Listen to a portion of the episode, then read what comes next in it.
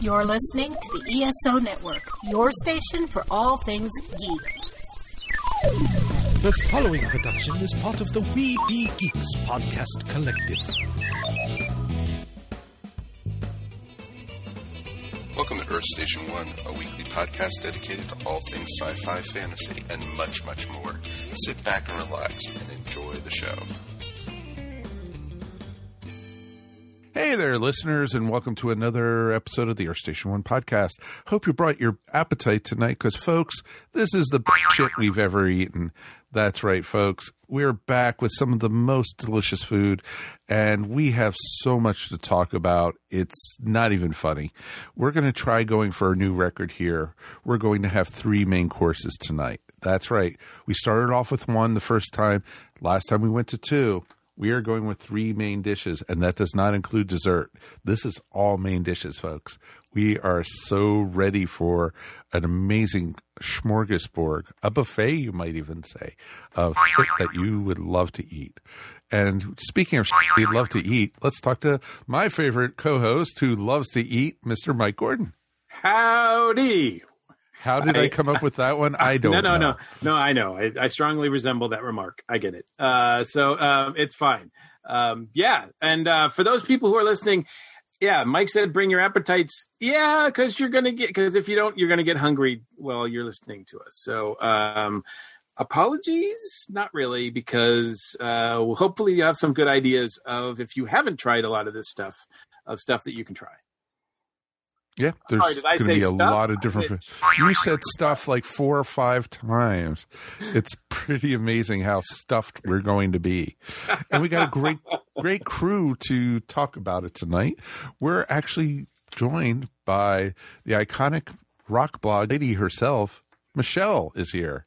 Hello. Welcome. You, last time we did this, you like stormed up to Mike and said, "I am on the next one." You didn't even give him a chance. You just said, "I wanted to be on the food one." So Damn it. you're here. It's true. here. She she's like not music, all. like food. yeah, she likes she likes more than just rock music. Most definitely. And of course, we also have returning to the show, Mr. Antony Williams. Welcome, my friend. Thank you. It's a pleasure as always to be on the show. Thank you for having me back.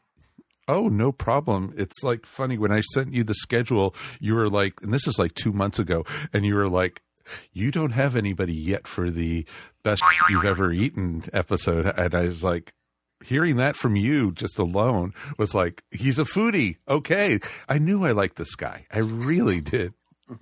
So this is awesome. I'm really glad to have you on the show again. Excited to be here again. Thank you again. Again, again, and again. It's awesome.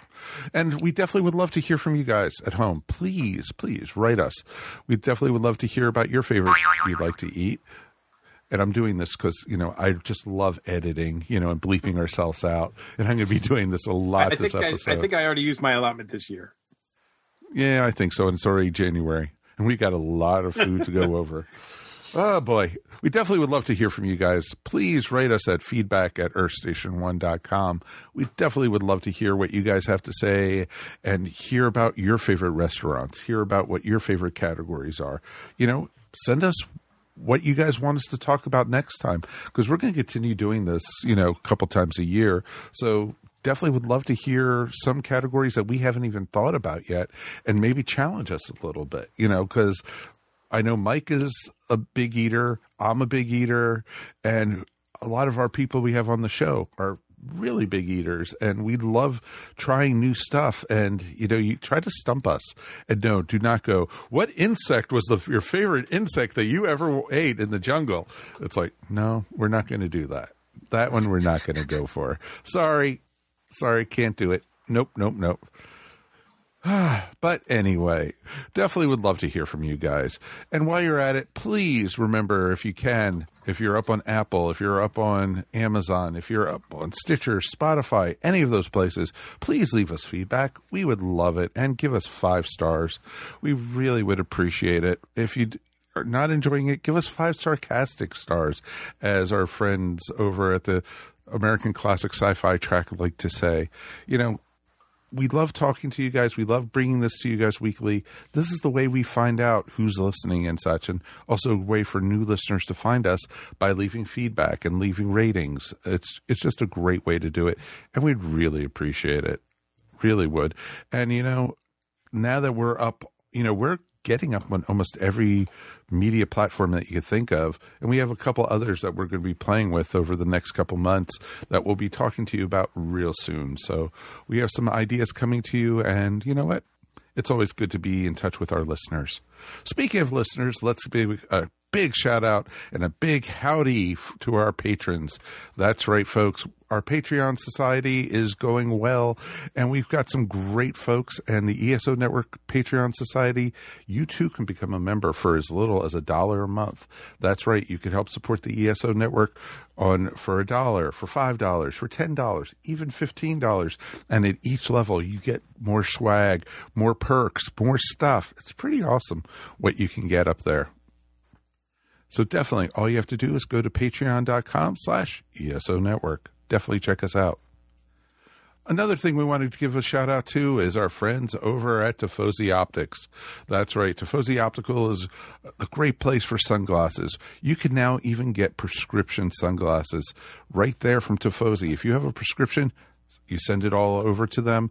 Your sunglasses are made to order, so you can get custom colors. You can get c- custom color lenses. You can even get now get you know prescription lenses, and so that way you you know, if you want to not crash while you're driving and being able to see, it's always a good plus to do. And as I'm getting older, you know, my prescription's getting worse and worse. Tifosi Optics has you covered on that. And if you put in the code Earth Station One, right in the code, you can get a 10% off coupon. Definitely check it out. Tifosi Optics, your place for sunglasses. All right, Mikey, you ready for some food talk? We are ready to, for food. Uh, we're ready to talk Let's about. go for food. Yes, we're talking about our best shit that we've ever eaten, and uh, oh, this is gonna be fun. Um, well, let's get right to it. We're gonna have we're gonna try for three courses with this show. So Three Michelle- course meal, folks. Yes, Michelle, start us off with the first item on on your list of the best shit you ever eat. Okay. I guess I will start with the best Tex Mex I've ever eaten. And that, Oh, that was 11 years ago. Uh, I was in Houston on a business trip, and they took us to the original Ninfas. Uh, I think in Houston they have a Ninfas and an original Ninfas. I guess the family sold it, and then they thought, no, we want to stay in the restaurant biz. So this was the original Ninfas on Navigation Boulevard, and the place was packed, and it was easy to see why. It's an institution, I think, in Houston, and oh my God, was it good, and God, was it filling, and it was great. what about it was so great? It just hit the hit the spot. I mean, everything was cooked right and huge So it was portions. the, it was the and- perfect evening for you. Yeah. That's awesome. Yep, I love when and that it wasn't together. even uh, particularly uh, margarita aided. It was a work trip, so there was uh, not a lot of drinking. So, Wow. Okay. Well, you got to have margaritas with your well, Tex well, Mex. when it when the food stands on its own without a margarita, you know it's good. That's yeah, that's fair. That's fair. Was there anything in particular that you remember from uh, like like that you had in particular for Tex Mex, or was it just everything? I think I had a burrito, and it was huge. Had the rice. I love it when they do the rice, and just so so good. Yeah, rice is one of those things that you know. It's, it's sometimes a lot of times it's the little things, right? The and if they do the little things right, then it mm-hmm. all adds up. And mm-hmm. sometimes if they don't get the rice right, then it all just falls apart. Or or whatever they wrap the burritos in, because sometimes it's like really stiff and cardboardy, and other times it's nice and soft and yeah. I get it. I get it. Um, Antony, what about you? What uh, what uh, Tex-Mex uh, is your favorite? So I think the best I've ever had was in a restaurant in New York called Javelina. And they just they they've got two locations. Uh, we went to the one by Union Square, and it was just outstanding. Great tacos, uh, great margaritas. The rice was good, the beans were good. I, I was delighted by the time I came out of there.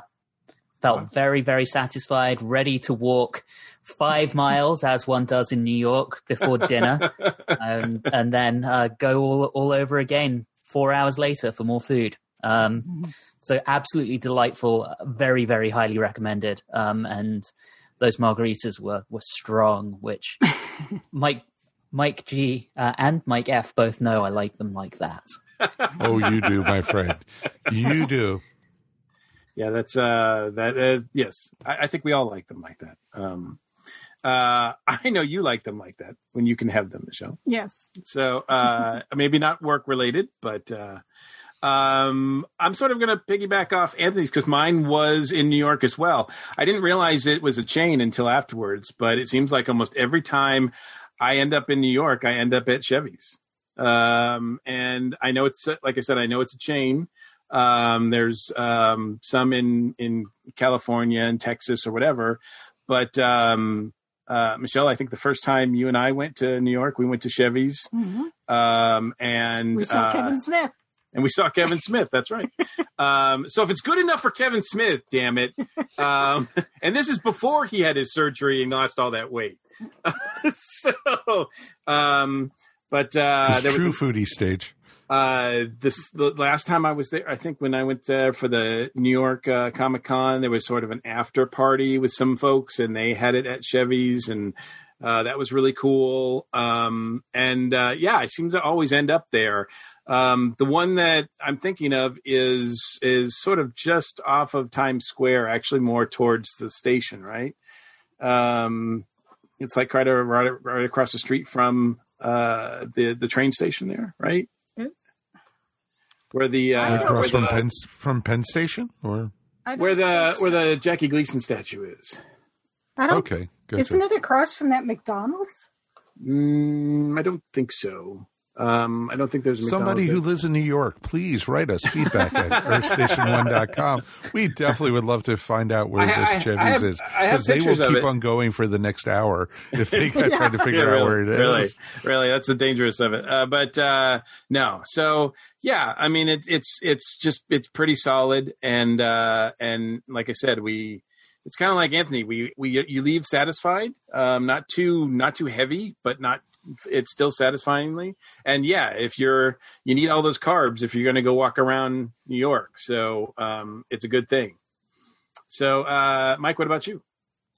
Well, mine is a place that you and I are both familiar with, and Michelle was introduced to it last spring. So I will have to go uh, to a wonderful chain that's located in the Carolinas that we've been to quite a few times, and it's called Papa's and Beer. Mm. And it is one of the most amazing Tex Mex places I've ever been. I've been to you know Austin. I've been to Houston. I've been to Arizona and you know Southern California where they have tons of different Tex-Mex places. But there was something about Papa's and beer that just won me over. And we've been to one in Greenville, South Carolina. We've been in mm-hmm. Asheville, North Carolina.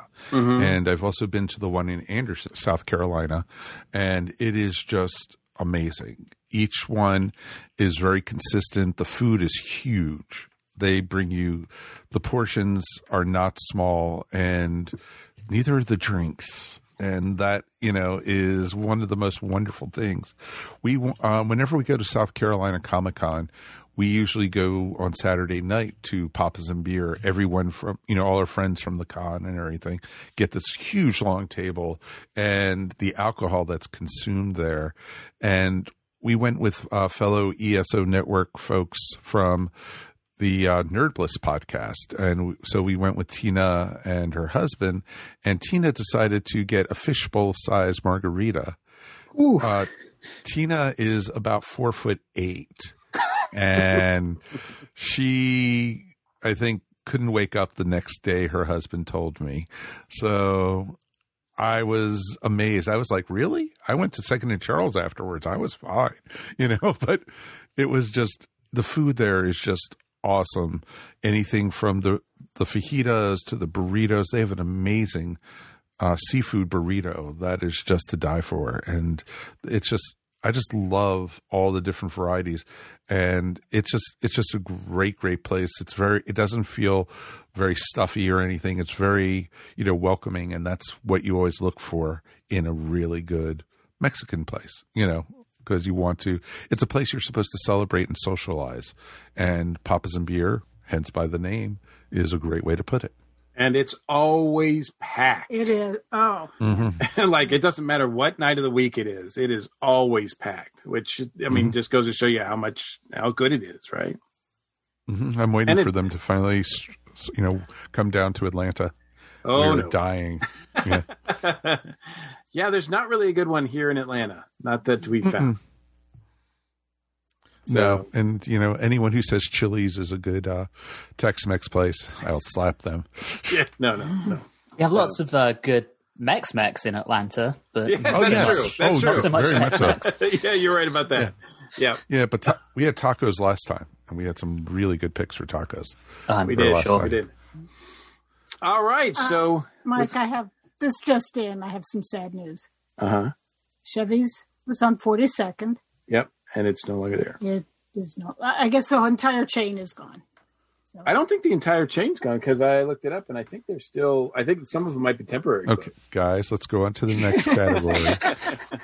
but anyway, like I told you, we they can go for an hour, folks. yeah, yeah, yeah. But um, well, I did in doing my research. A lot of the places I might talk about are are closed or struggling. So that's the other thing that's kind of sad about doing this. But um, yeah, let's go to next uh, next item on the menu in our first round. Anthony, what you got?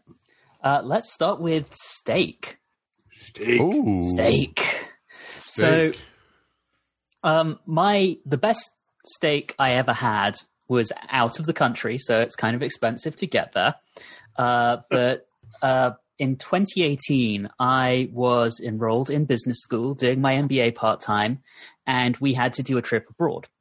And for my trip, we went to Japan. had to.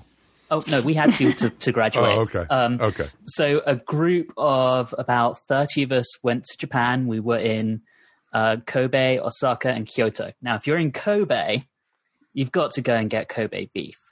So we went uh, to a place called Misono, which is kind of on a, an upper level of a skyscraper. So overlooking Kobe, um, all sat around the hibachi grill, phenomenal view.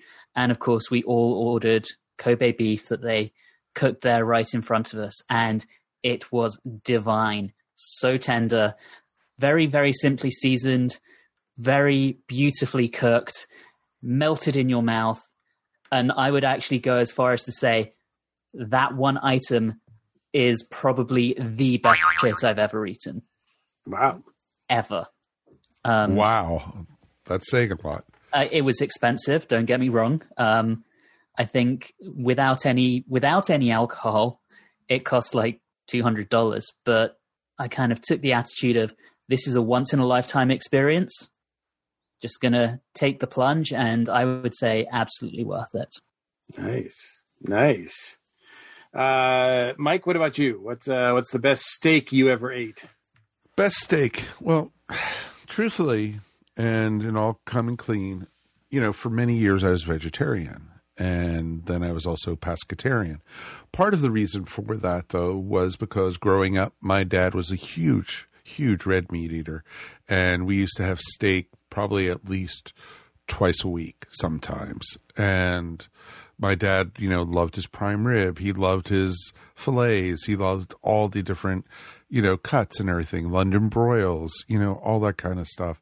And it was always interesting, you know, as I got older, I've moved away from it. And so even when we went to steakhouses and stuff, as I grew, as I was a teen, like a late teenager, all the way into my early 30s, I always got salmon and such. But about five, six years ago, I was in Vegas for a work meeting. And when you're on a work meeting, that means you get a per diem every day. And so we got to try some pretty amazing food while we were in Vegas. And so some of my coworkers wanted to go to this wonderful steakhouse in Vegas. It was called uh, Delmonico's and it is located in the Venetian. and it's uh, I think it's uh what's his name, not um the the the cook, the one who goes bam all the time. Um, yeah, um, Yeah, I know exactly who you're talking about. And his name escapes me. yeah, exactly. But he, it's one of his restaurants, and they were, you know, everyone was saying you've got to get steak, you've got to get steak. So for the first time in five years, I decided to have a fillet, and this thing melted in my mouth. It was charred perfectly, even like with the melted butter, and you know, it was just, it was just awesome, and it was just, you know, I was like eating it and going, I can see why people like this stuff. This is pretty awesome. so, so it was pretty cool. And it was, it, it was great. When I got home and told Judy where I went, she was like, and you didn't bring me one? I was like, no, honey, sorry. What happens in Vegas stays in Vegas. what you eat in Vegas stays in Vegas.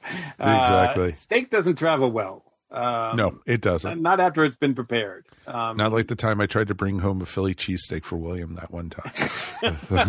that probably didn't travel well either. No.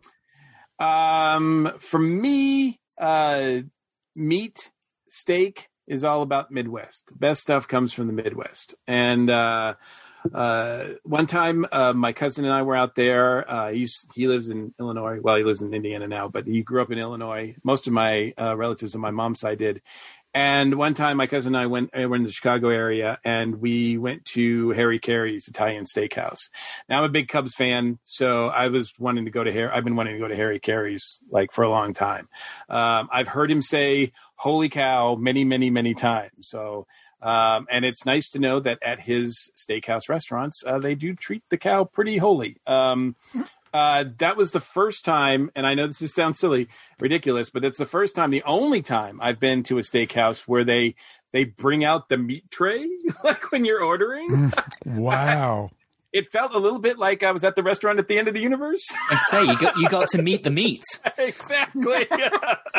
like which part of me would you like? Um, Did it And that- at you? it's but uh um yeah i think we went with uh the filet mignon because we just wanted to go all out it was expensive but totally worth it um it definitely was the best steak i've ever had uh it was so good so like not too dry not too not too crisp but just perfectly like you said melting in your mouth um and that's that's what you look for and it was just delightful. I just love that place. Um, I wish I could, you know, afford that kind of steak all the time. But um, um, Michelle, what about you? What uh, I, I know what a big meat eater you are. Here I come, dr- bringing up the rear with the cheap uh, franchise chain. Uh, this was years ago. Bourbon Street Steak at Steak and Ale. I was with some good friends. I don't like bourbon in in real life. Stuff tastes like death. It smells like death. It's horrible. um, but you put it on steak, and dang, it was good. That's all I can say. I uh, yeah, I don't think I've had their bourbon chicken or bourbon steak. I've had bourbon chicken before, but I don't know if I've ever had bourbon steak actually. But uh, all right, so we've it sounds like we've got the heavy meat out of the way uh, for our course. Uh, Mike, what have you got? Okay, for my first one, I think we're going to go a little lighter. Let's go for some mac and cheese. Oh, that's light. Yeah, well, lighter than beef, yes, but you know, mac and cheese could really pack it on. And for me, some of my favorite mac and cheese that I ever get is mixed with different types of things. And if you have to think about my favorite, I'd have to go with lobster mac and cheese. And my favorite is from a place up in Boston, Mike's old stomping grounds. Uh, in the Quincy Market, we found this place called Yankee Lobster, and it is amazing. it. It's lobster. lobster. Sorry, There you go. Yankee lobster. we went to Yankee Lobster, and let me tell you, it was wicked cool. It was wicked cool, man. there you go. So, so it was it was great. It was a it was we went for we went searching for lobster rolls and we found this place and the guys there was like is there anything else you want to try? Some of our mac and cheese? And they gave us a sample of it. Judy and i were like yes we'll take you know we'll take that. And it's just like they give you this heaping bowl of the lobster mac and cheese and this it just melts all together and it, it is just truly gooey amazing good food especially on a cold day and it is it's comfort food all the way and you you if you don't like seafood, they you know have regular mac and cheese, and if you don't do dairy, oh well. So you know you just you know. But you know, just you know, but it's cool. It is mac and cheese at its best, and you know what? Mac and cheese is like one of those, com- like I said, comfort foods that you could always have anytime. You know, how much time in college did you always have mac and cheese and everything? It's pretty awesome. Excellent, excellent. Michelle, what about you? What's the best mac and cheese uh, you've ever eaten? Um, that would be my friend Andy, my former coworker Andy at the Atlanta Track Club. He had a specialty he called the thirty dollar mac and cheese. Ooh, because it had it was homemade from scratch and he went out and bought in wedge form like six kinds of cheese and i'm sorry i don't know all the kinds of cheese. I think romano was in there. Um probably some cheddar was in there but might have even had some ricotta in there but oh my gosh must have had so many calories and fat grams. But uh decadent rich Heavy, heavy on the cheese. Heavy on the cheese. Yes, cheese and macaroni. Gotcha. Yeah. Gotcha. Good, good stuff. Um, I um, I like mac and cheese a lot. it is one of those things that I just can't even imagine uh, being without. And I've had a lot of different kinds, but um, when I was in Fort Lauderdale, um, I had some. I was surprised to see some on. Uh, we went to a place called uh, Rock Burger, and that's R O K B R G R. And uh, I was surprised to see that on their brunch menu for breakfast. They had a breakfast mac and cheese that was consisted of uh, smoked pepper bacon. Uh, it had it would have that on it, as well as American cheddar cheese and a fried farm egg on top. And let me tell you, it was one of the best breakfasts I've ever had. I thought I, it was the best mac and cheese. I did not expect to have mac and cheese for breakfast, but I'm so glad I did. It was amazing, and it opened up a whole new world for me. I'm like, I can have mac and cheese for breakfast.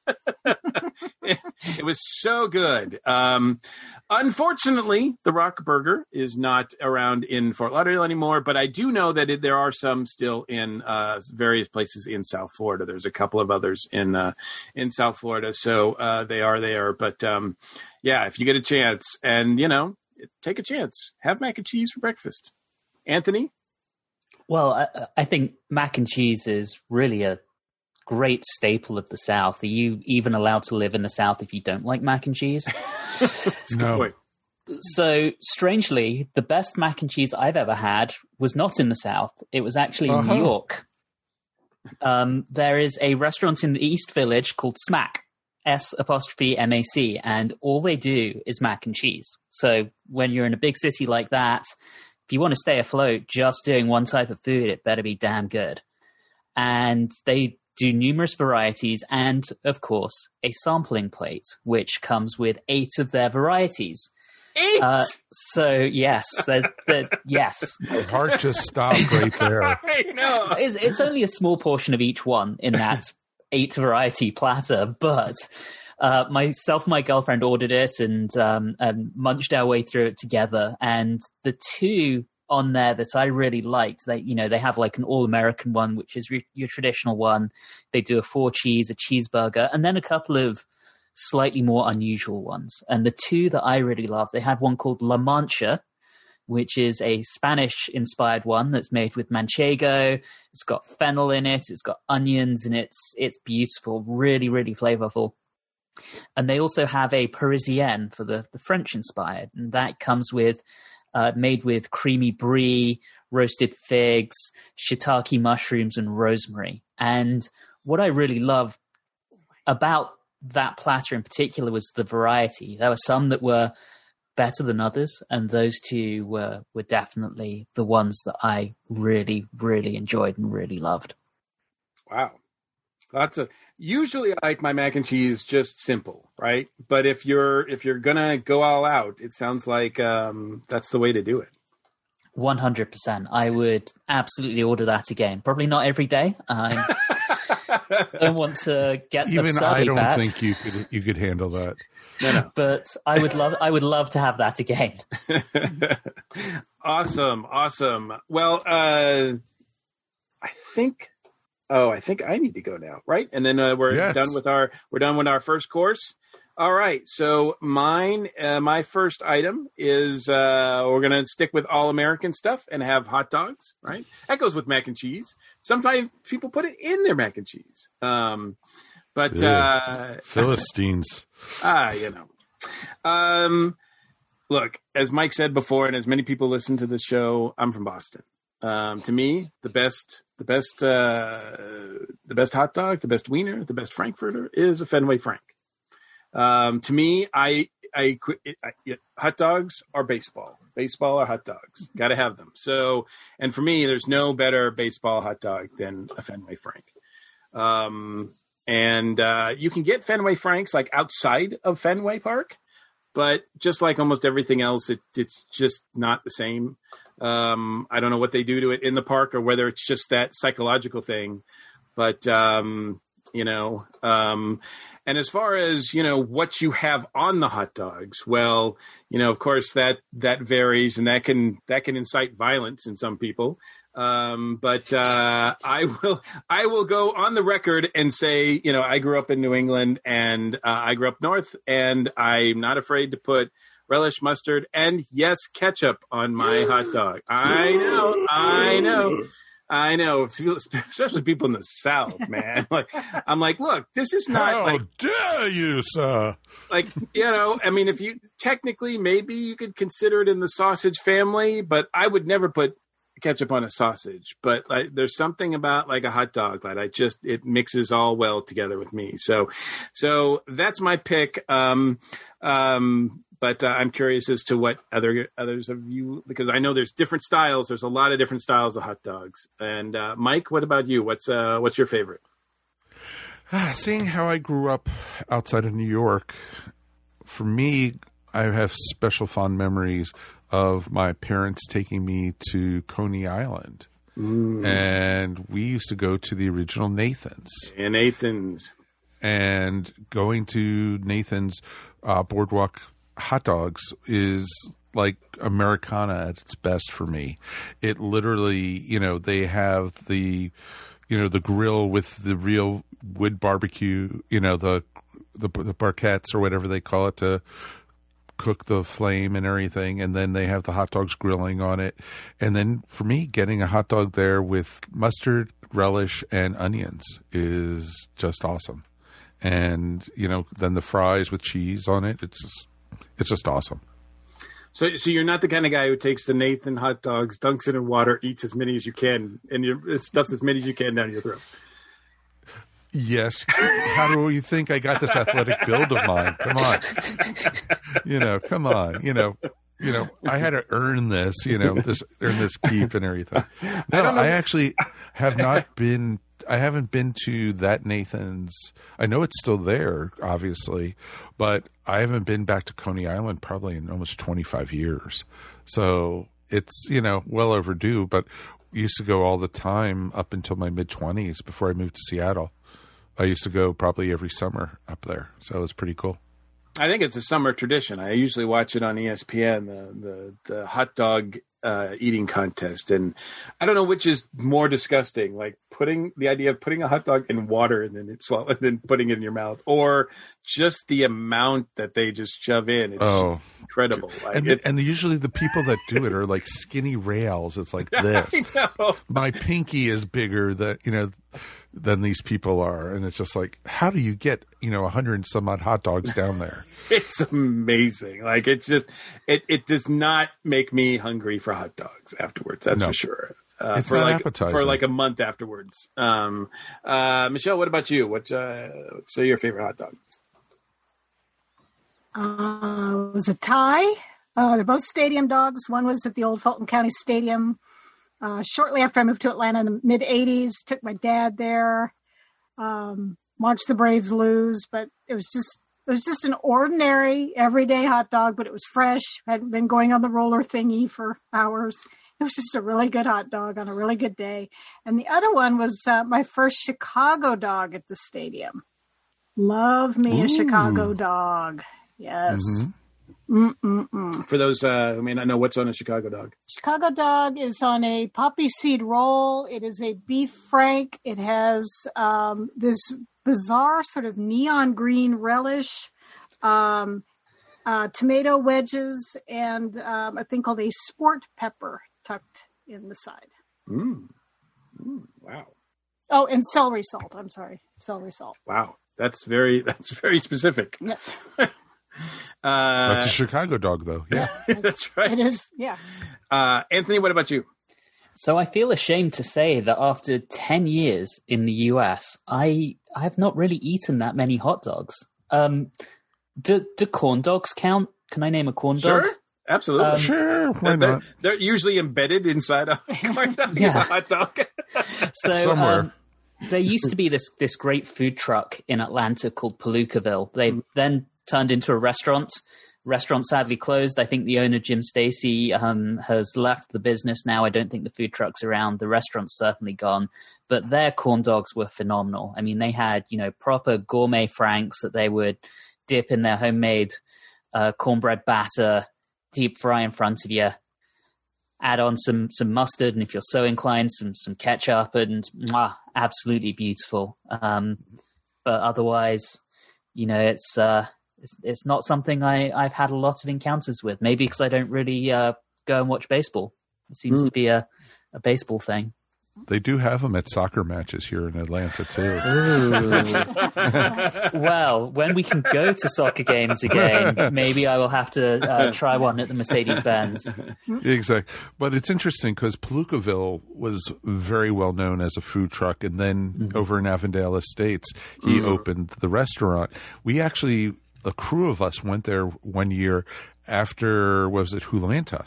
Yep. when it, and when, it was when Robert McIntyre came to the, and Helen came to the country the first time, and we took them there to try it, and they had the uh, the adult milkshakes, and they had the baskets of tater tots, and these corn dogs that Antony was mentioning are about as long as my arm. They're huge. They yeah. were Th- they they're were a beautiful huge thing they were a thing of beauty. And when he sold the place, uh, they tried keeping the restaurant going, but it just was not the same. yeah. Yeah, he was a huge personality. I mean, everyone Oh, yeah. knew Jim Stacy. Um, and yeah, Yeah, he's got a uh, he has a tiki show that he um, promotes on on YouTube now, um, among many Oh. other things that he does now. So um, yeah, he's still he's really active in the tiki community here in in in the Atlanta area, and uh, he's a good guy, huge guy. Yeah. he he is a huge presence. A big personality right yeah, there. but but a shame because uh, Michelle and I went to Palookaville a couple times, and yeah, I uh, I partook of the corn dog, and it was massive. Uh, so yeah, I could I would definitely put that in my top five. And they were playing UFO on the uh, Yes, on the TV, which it was totally geeking out, right? or episodes of Doctor Who, and you know, it's just it was great to see what they had on the TV. It was just amazing. All right, so that concludes our first round. So those people who are, if you're still, you know, feeling hungry, we're going to be right back and serve you up some more food.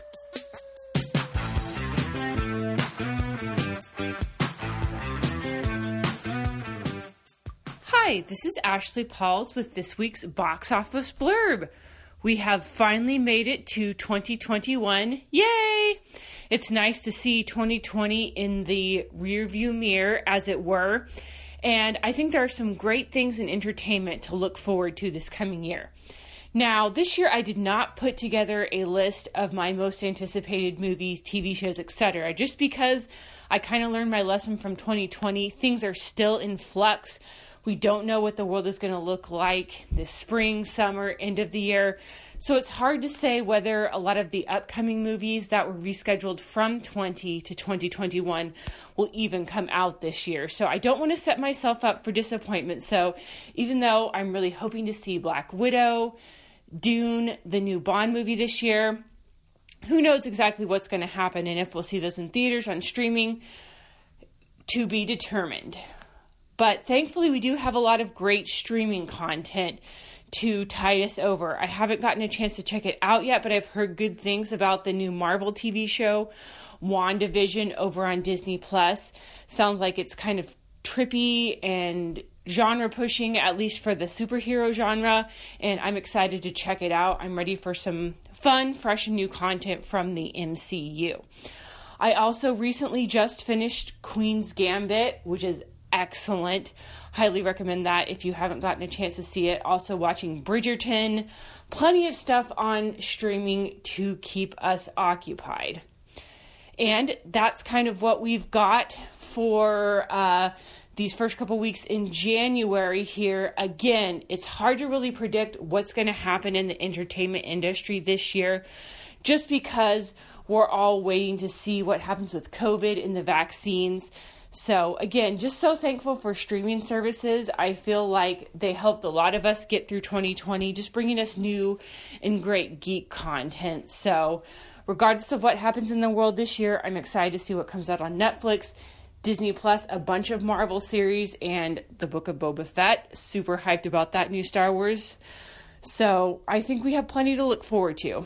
If you're looking for more entertainment related content, be sure to check out my blog over on the ESO Podcast website. Check out what's been going on with the Pop Culture Cosmos Show and the PCC Multiverse people are just losing their minds trying to consume Marvel products right now. And I don't blame them. This is some of the best entertainment you can get on TV and big screen right now. If something's going to be successful or not, they look at the mentions, they look at the likes, they look at the retweets and the tweets and the subtweets and the tweet tweets. And they look at all of that to say, okay, this is actually going to garner a lot of attention. Catch our shows on Worldwide Radio seven days a week and right here on the ESO Network.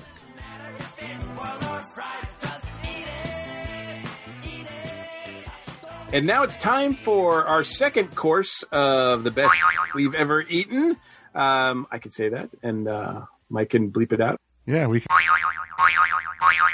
You know. Woo! Wow, wow. See, now you've uh, used up your allotment for the year. Um, all right. So to start us off, uh, Antony, why don't you uh, give us a food? All right, let's start this round with the good old English Sunday roast. So I am talking roast beef, roast lamb, roast chicken, traditionally served on a Sunday afternoon with roast potatoes, vegetables, maybe Yorkshire pudding, stuffing, gravy. Almost like a an American Thanksgiving dinner, but more English in flavor. wait, wait, wait, wait, wait, time out, time out. What does that mean, English in flavor? well, believe it or not, we do actually have flavor in the fair country of England. There is. This. I was going to ask about that. I really was going to ask that one. We we have this reputation of um, having very bland food, but no, our food is simple, but it's not bland. Um, and a really, really good English roast dinner will be some well seasoned meat with some phenomenal gravy and those wonderful fatty um, Yorkshire puds. And obviously, being the good Englishman that I am, I have to say the best one you'll ever find is my mother's. Now I've got that out of the way. I can tell you in in England, the best I've had out and about is in a pub in Bloomsbury called the Marquis of Cornwallis, who of course was the the general who famously lost the American Revolutionary War for Britain, so the pub's named after him. He actually had a very successful political career outside of that. But every Sunday, they do a, a, a roast. Um, they have two options normally. They have a, a meat, uh, which I believe certainly they used to rotate every Sunday. So some Sundays it would be beef, some Sundays it would be lamb. Um, and they also have a vegetarian option, so your your nut roast. And it's just fantastic. It's a good, hearty meal to wrap up the weekend with and send you into a food coma on the Sunday night, ready to start the next day at work again. And if you're in the Atlanta area, as I know everyone on this podcast is tonight. Uh, the best you're going to find is at the Marlay House in Decatur. They actually do a very decent Sunday roast. Um, so, highly recommend that as well. Wonderful. That sounds awesome. It does sound awesome. Now I'm stuffed. Uh, Mike, what about you? What about uh, what about your choice for uh, English roast? See, when I was trying to think about that, the closest thing that I have ever had to like the English roast was like a pot roast. And, you know, it might not be the same thing completely, but my favorite pot roast is from a restaurant here in Atlanta, and it's called the Colonnade and the colonnade is old Atlanta at its best. It's an old family style restaurant where the waitresses have been working there almost 50 years. The food is amazing and exquisite. People line up to get into this place. It's right off of Cheshire Bridge if you ever get a chance to do go there and it's actually in danger of closing it's been there for almost 100 years but because of the pandemic and you know the lack of people coming in and such, it's not been very you know feasible for them to stay open. And you know up until just real recently, they didn't even take. Uh, credit cards. You had to either pay by cash, check, or they had an ATM in the lobby for you to, you know, pay. And it is the food there is literally to die for. It's all homemade daily by scratch. And the pot roast with the gravy. And then if you want, you can also get the horseradish uh, sauce with it. And then you also have baked potatoes and you also have the the steamed broccoli and you then for dessert you get the homemade peppermint ice cream with the homemade chocolate sauce on top of it. And it's just amazing to have. I would highly recommend the Colonnade. Yeah, I have. We've been no, we haven't been there. I've been there. I You've don't been think, I don't think you have. Mm. Would you, Mike, concur? you have to tell the famous story about the fire at the Colonnade. Oh, Their their their kitchen caught on fire, and uh, someone from the staff came out and made an announcement to the dining room. This was some years ago, and he Mhm. said, "I'm sorry, uh, we all need to evacuate." And people looked at him. They took their plates and their And forks they walked out. and, and walked out and ate in the parking lot. They weren't leaving that food behind. No, that, that's how good the food is at this Yes. place. You know, and they get to know their customers too, and it is it's just very old Atlanta. Judy mm-hmm. used to go there when she was a kid, and she used to say they used to go there almost every Sunday for dinner, and the waitress would know what Judy's brother would have each week, what Judy's you know have an old fashioned waiting for Judy's dad, you know, and it's just it's just awesome that you know it's that type of place where they get to know you. And the it's it is so worth going to once the pandemic is over i think that should be a little field trip for all of us Sure. We'll see that uh, in five years. I don't know. Just, who knows? bite your tongue It'll- michael gordon It'll feel like five years, I'm sure. Um, this this year's already felt five years old. Um, uh, Michelle, what about you? It would have to be my mom's. My mo- my mom Aw. my mom's pot roast, which I don't think it was just limited to Sundays, but my mom's pot roast, and I don't think I've ever had pot roast at a restaurant. So just mom's, Just mom's. just mom's. Quite That's right, fair. too.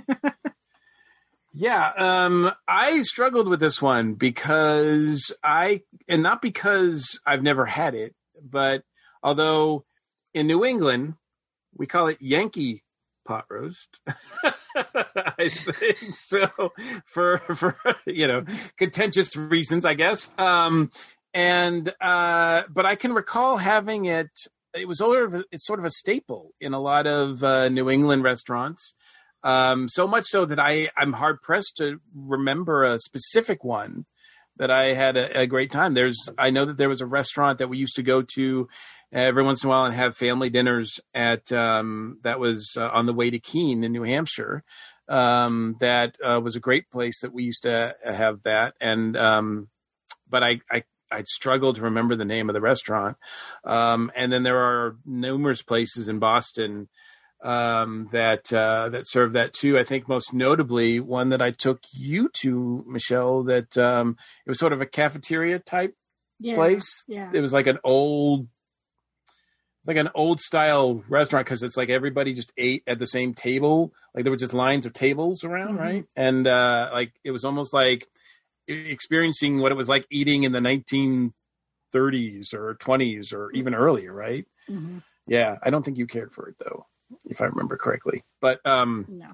but uh, in any case, um, yeah, unfortunately, the names of those places escape me. But um, but yes, it is a traditional New England dish as well, and uh, we used to have it at home. Um, and uh, and so yes, I will I will I will sort of say that uh, a New England Yankee pot roast is my favorite uh, of that. So that of similar of similar type of of what you're talking about, I think. I'll accept it.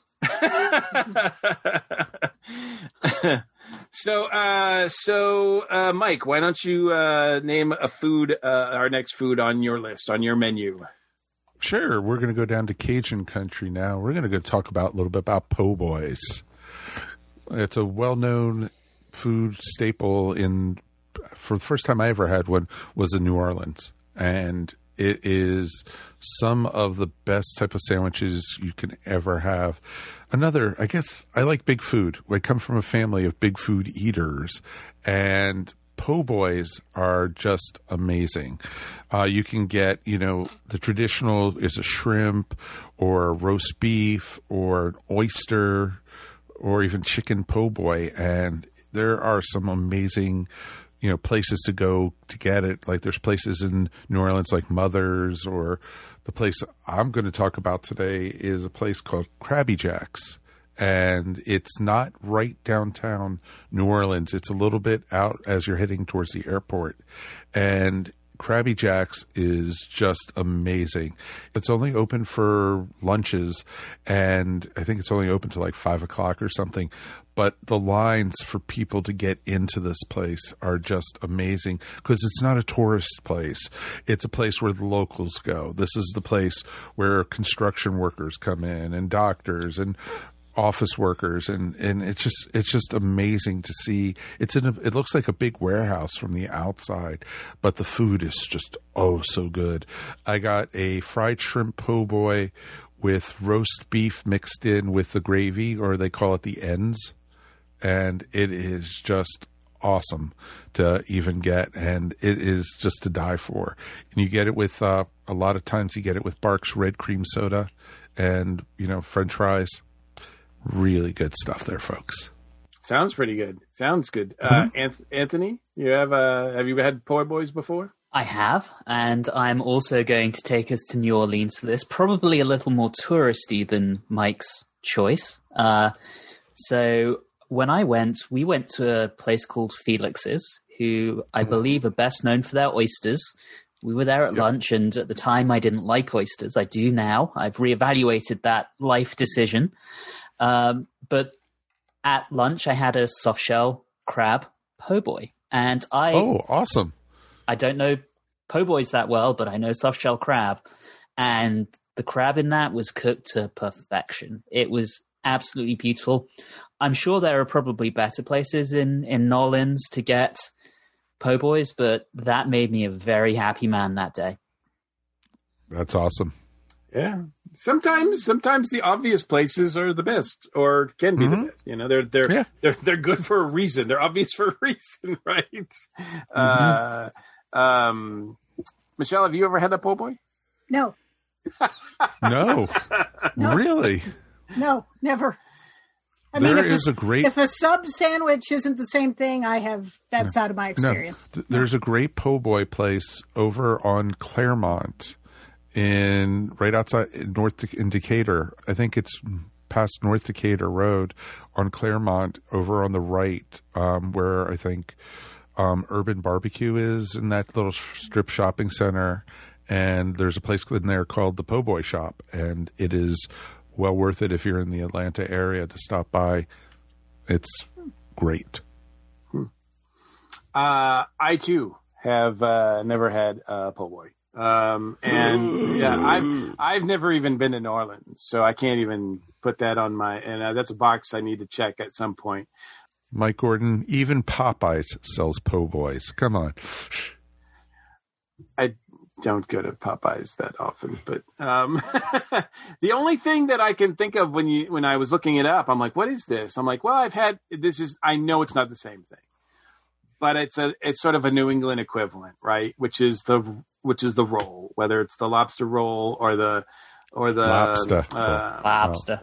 lobster roll, right. right, right, or the on. clam roll, or the oyster, or the oyster rolls. Uh, you know, it's It is very uh, it's similar. a similar Similar. concept. Um, and I'm not huge on seafood, but I've had I, I do enjoy an occasional uh, lobster or clam roll. Um, the bread in the New England, the New England uh, style of um, of roll, quote unquote, is a little different than most people. Most people think look at New England and go, "Is this a piece of bread that's just folded over?" Because it it it's yeah, it's not. Not a, it's not a roll per se. It is a, uh, uh, it is more bread like, and it's sort of folded over, um, and uh, you toast both sides, and it's very much like a toasted. It bread. almost looks like a hot dog bun in some ways. Exactly. Ex- It is uh, well. It's what New England uses as a hot dog Yeah, exactly. well. So I mean, you can get the, you can get them in stores and everywhere, but they're not like the traditional. Like most people, when they think of hot dog rolls, they think of an actual roll. Um, but yeah, New England's don't usually have uh, for hot dogs or for their you know lobster lobster rolls. They don't have the traditional kind of roll like that. So, so I guess it's similar uh, in some ways, but um, That's how he rolls. yeah, that's the only thing. Yeah, that's that's how that's how we roll in, Hey. in New England, right? All right. Um, uh, so that uh, let's see, Michelle is is due for a pick here, right? Okay. So what's your what's your next food Okay. I- item on the menu? Let's see. Let's uh, let's have a little comfort food, and I have a pasta. It's not what what would pop pop to mind with the tomato sauce. Um, I'm going to talk about the rigatoni di Maggiano's. Oh, yum. Uh, it's Yum. a s- staple on their menu. Um, it's deceptively simple. It's rigatoni and cream sauce with mushrooms and chicken. It's like, why would you go to a restaurant and order that? That is so plain and ordinary. Oh no, my friend, no. I. This is the ultimate in comfort food. It is.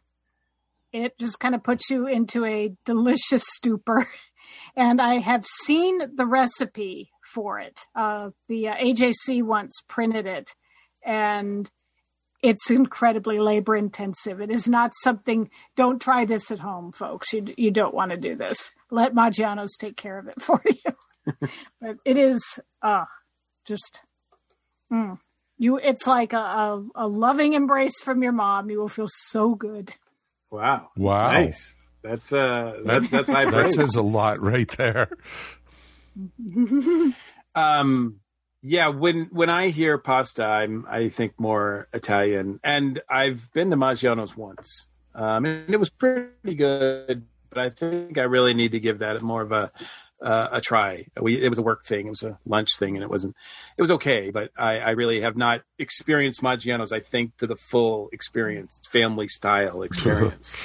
um, but when I think of Italian food, um, the first place that I think of is my favorite place to eat Italian food is uh, Mama Ricotta's in uh, Charlotte, North Carolina. Um, I uh, I introduced Michelle to it uh, last year uh, on my birthday, and uh, I've eaten there. I eat there a lot of times when I get to go to Charlotte. Um, so for conventions or whatnot, if I'm staying overnight and I know that uh, I can take like a heavy amount of food um, and, and then go to sleep, uh, and I'll sleep like a baby because it's it's so good. It's family, really legit Italian family oriented style.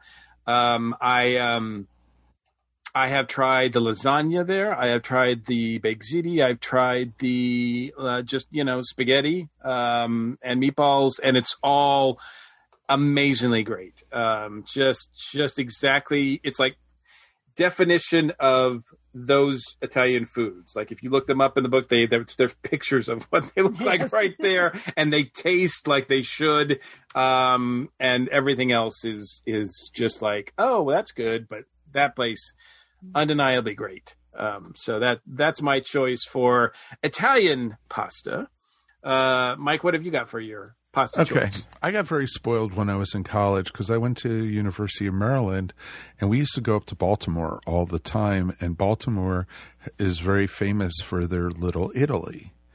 And we used to go, you know, for dates or after going to a baseball game or their Italian restaurants were known to staying open till three or four in the morning. So after going to bars and stuff, we went out for Italian food, or either that or we went for Italian cookies at the Italian bakeries and everything. And it was always great to go to.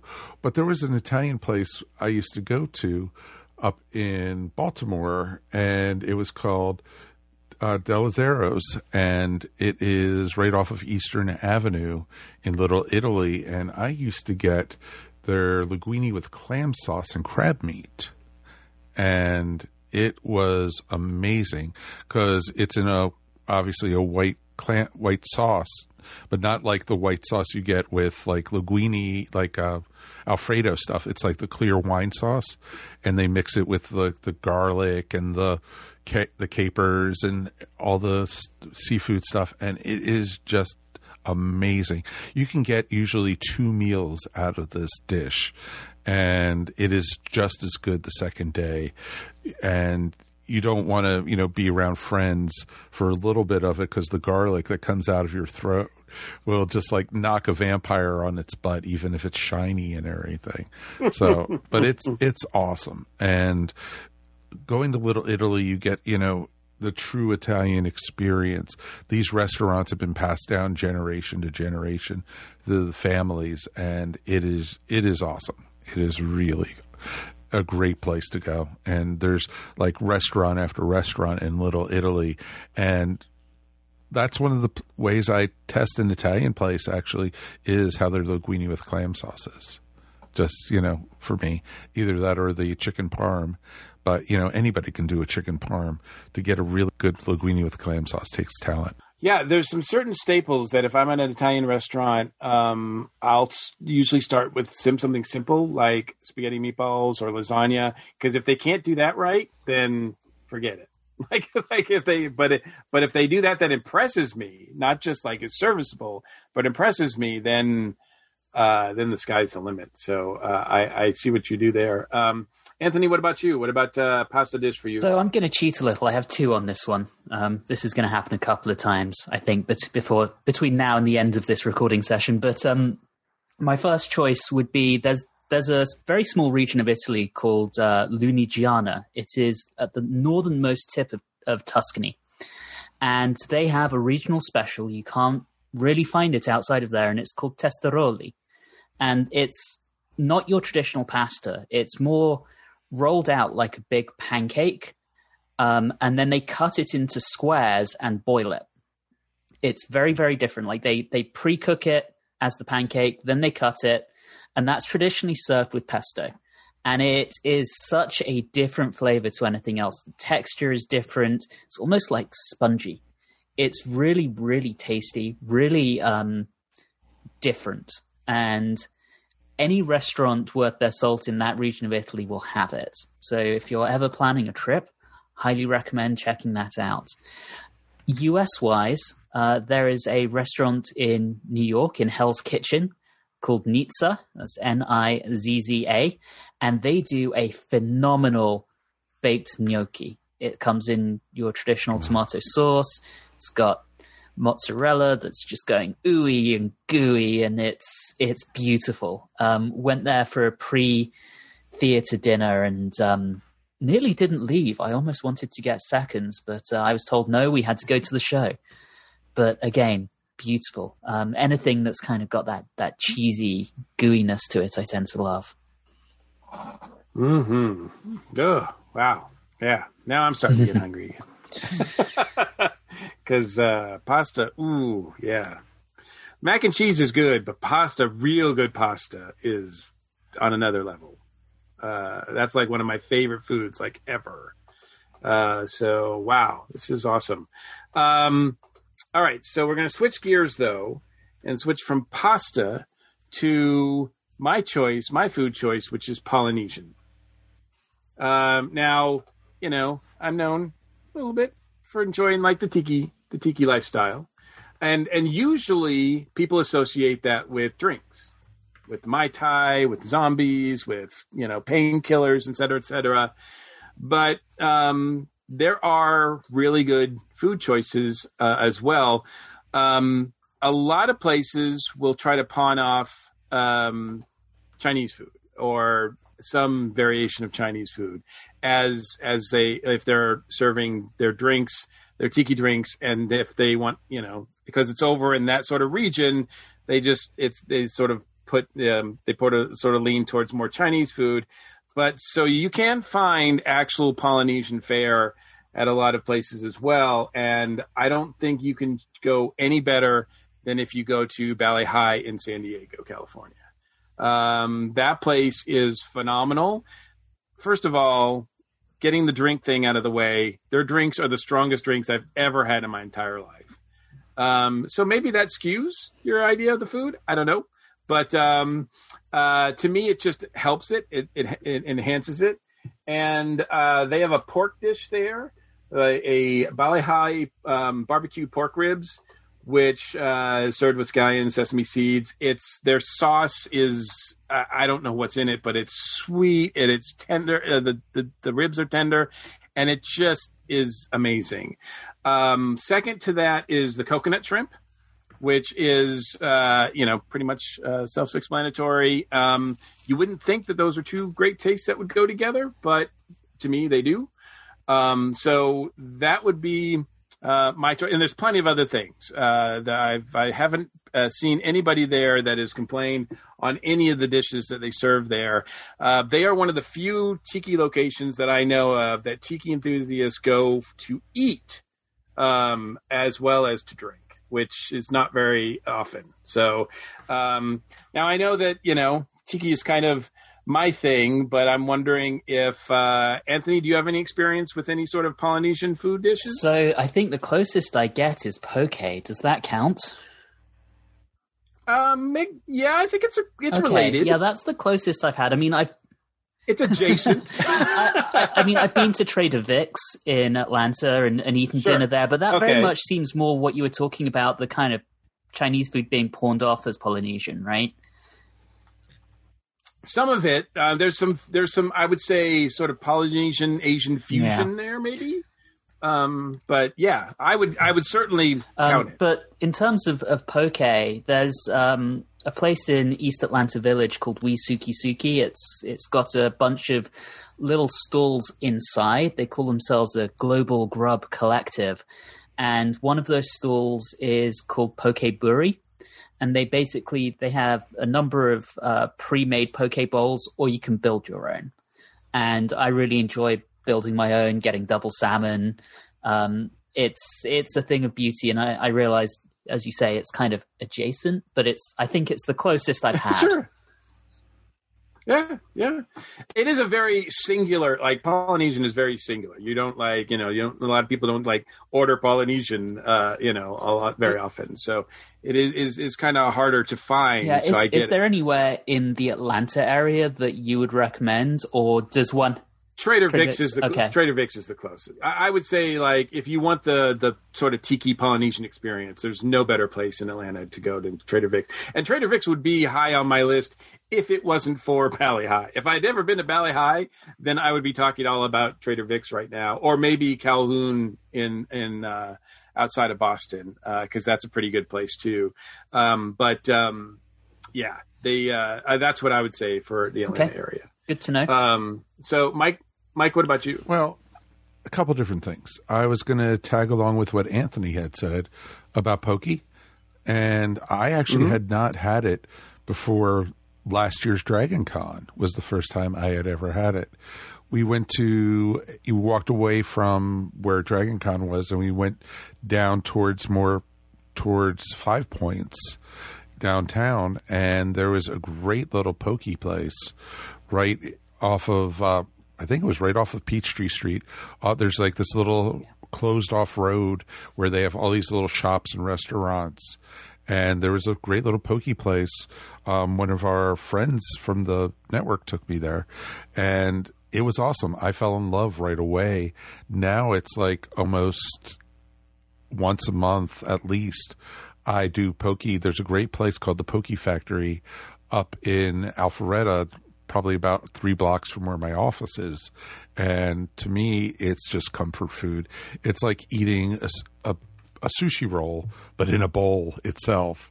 And it's just a lot of great seafood. You could have crab meat and shrimp and tons of vegetables. And it is just amazing. And each person's version of it is unique. There are no real two the same and that's what makes it pretty darn awesome.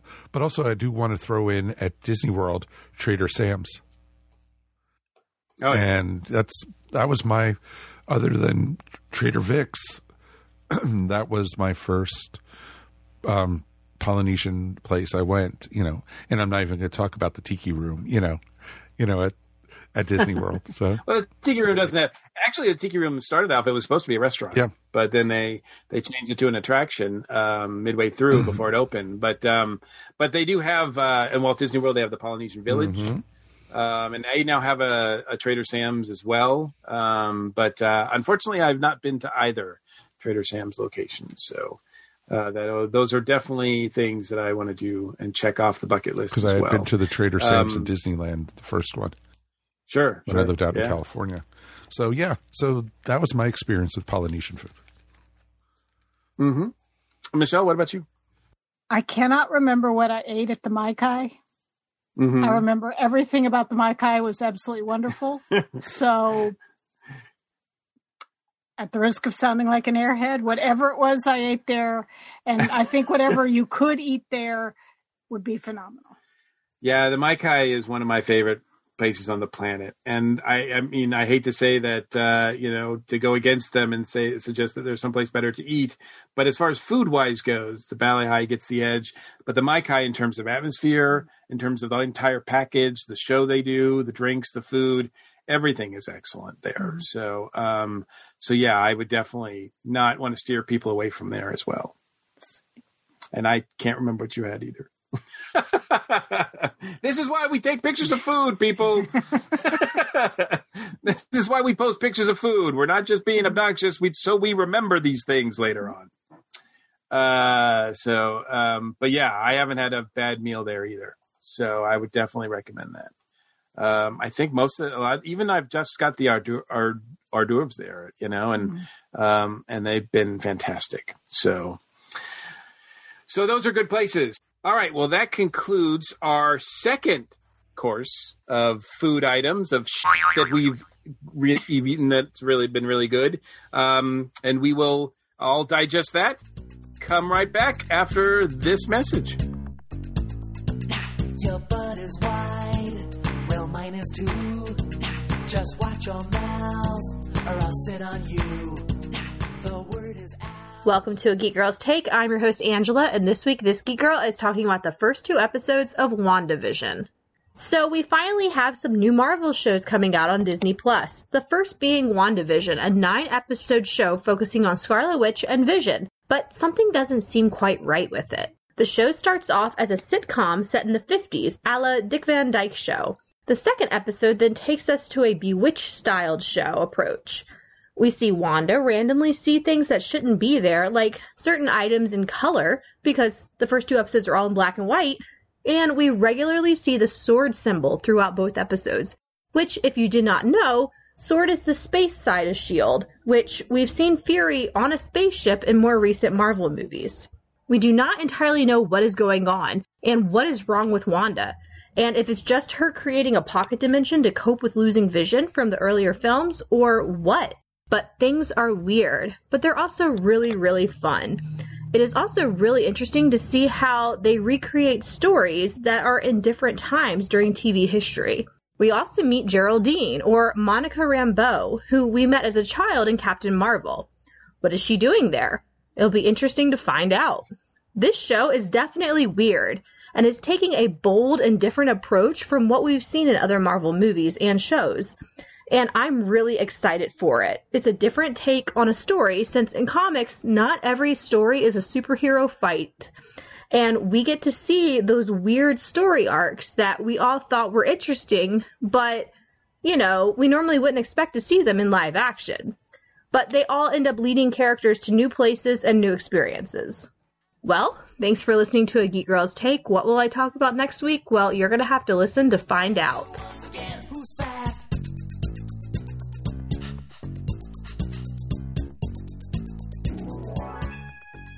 Hey there, welcome back. We have a new sponsor here on Earth Station One, and I want to welcome Inked Marketing to the Earth Station One podcast.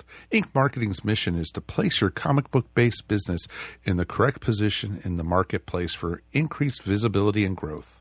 They provide market solutions for comic book creators, artists, writers, shops, podcasters, and cosplayers.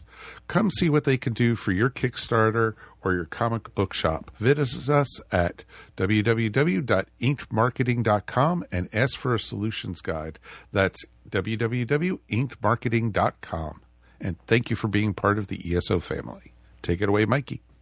All right, so we are back, and we are. This is our final course. Uh, if we have any room left of, of food to eat, uh, we'll start off with uh, with you, Mike. Uh, what is your uh, next food item and last food item of the show? My last food item for tonight, just to give a little digestion and everything, is fried chicken. You know, we got to talk about a little, you know, Southern hospitality.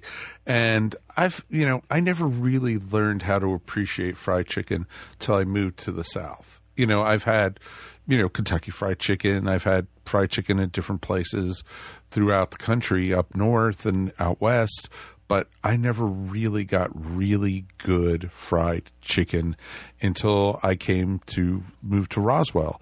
And there was a restaurant there called Greenwoods that we actually had the ESO holiday dinner at a few years ago. And they have a honey based fried chicken that they make to order. And they basically, when you order it, they tell you get yourself an appetizer because this is going to be 35 to 40 minutes till your food is ready because they have to they they don't even bread it or anything. They make it from scratch for you at this place. And the food the food there is worth waiting for because everything in this at Greenwoods is made to order. And the breading and with mixed in with the honey and it is just truly truly amazing. But sadly enough Greenwoods is gone it is now condos. They tore down the building, and now with the modernization of downtown Roswell, and you know more more and more popular it's getting, because Greenwoods was an old house that they converted into the restaurant, and now it is condos and it's really really sad. So that is my pick for fried chicken. Well, I guess uh, I'm glad we got to got to experience that while it was still around. Mm-hmm. Because yeah, that was pretty good. Michelle, what about you? Oddly, mine isn't southern. I grew up in eastern Iowa, and um, about oh, 60 miles away from where I grew up is a place called the Amana Colonies, which uh, is settled by a sect very much like the Amish, and uh, they have woolen mills there, and it's also incidentally where they make Amana appliances. Oddly enough. Uh, but they have a lot of family style restaurants and uh, went there for a school trip as a wee child in grade school and uh, big platters of just the juiciest, tastiest fried chicken ever. Good, good stuff. So, chalk one up for uh, the Yankee fried chicken. Is that that's not well? That's not really Yankee, is it? It's we're Yankees. Ah, Yankees. Yeah, I got you. Iowa. Got you. Iowa, right. Well, Midwest. That's the place to Midwest. get meat. Um, Anthony, what about you? Okay, so I'm going to go back to New Orleans again with this round. So when I went, uh, got in a taxi and the driver recommended somewhere to go for a lunch buffet. And he recommended a restaurant called Dooky Chase, which is apparently incredibly famous. Uh, it's been around since the early 1940s. Uh, all sorts of um, cultural icons, ranging from John Lewis to Ray Charles to Barack Obama, have eaten there. And they do a Cajun fried chicken as part of that buffet, along with all the other things you would expect at a Cajun lunch buffet. And oh my God, it was good. It was tender, it was well breaded, it was just the right amount of grease, not too much, not too little. Absolutely beautiful. And again, certainly made me feel ready to take on the world that afternoon after a short nap. So, very, very enjoyable, very highly recommended. Um, and I haven't found anything close. Growing up in New England, I had no idea really what great fried chicken was. So until I moved to the South, so my pick is is a chicken fried chicken that comes from Memphis, but I found out of it by way of Atlanta, and that is Gus's world famous fried chicken. Mm. Um, this place Gus is is, good. amazing. Gus's, I mean, it's world famous, right? It's world famous. Do I even need to say more? Um, but what makes it to me unique and really good and outstanding is is that it's not just you know um, plain fried chicken. It's it's got this little hot spice going on. Actually, it's not too hot. It doesn't like burn your mouth, but it's just enough that it kind of wakes you up. like it's just Mhm. it's just so good. And you know if you know years at Dragon Con, like you know, for going to Dragon Con, you know, you'd you'd go by and you'd be like, "Is that uh, the line for John Barrowman?" No, it's the line for Gus's.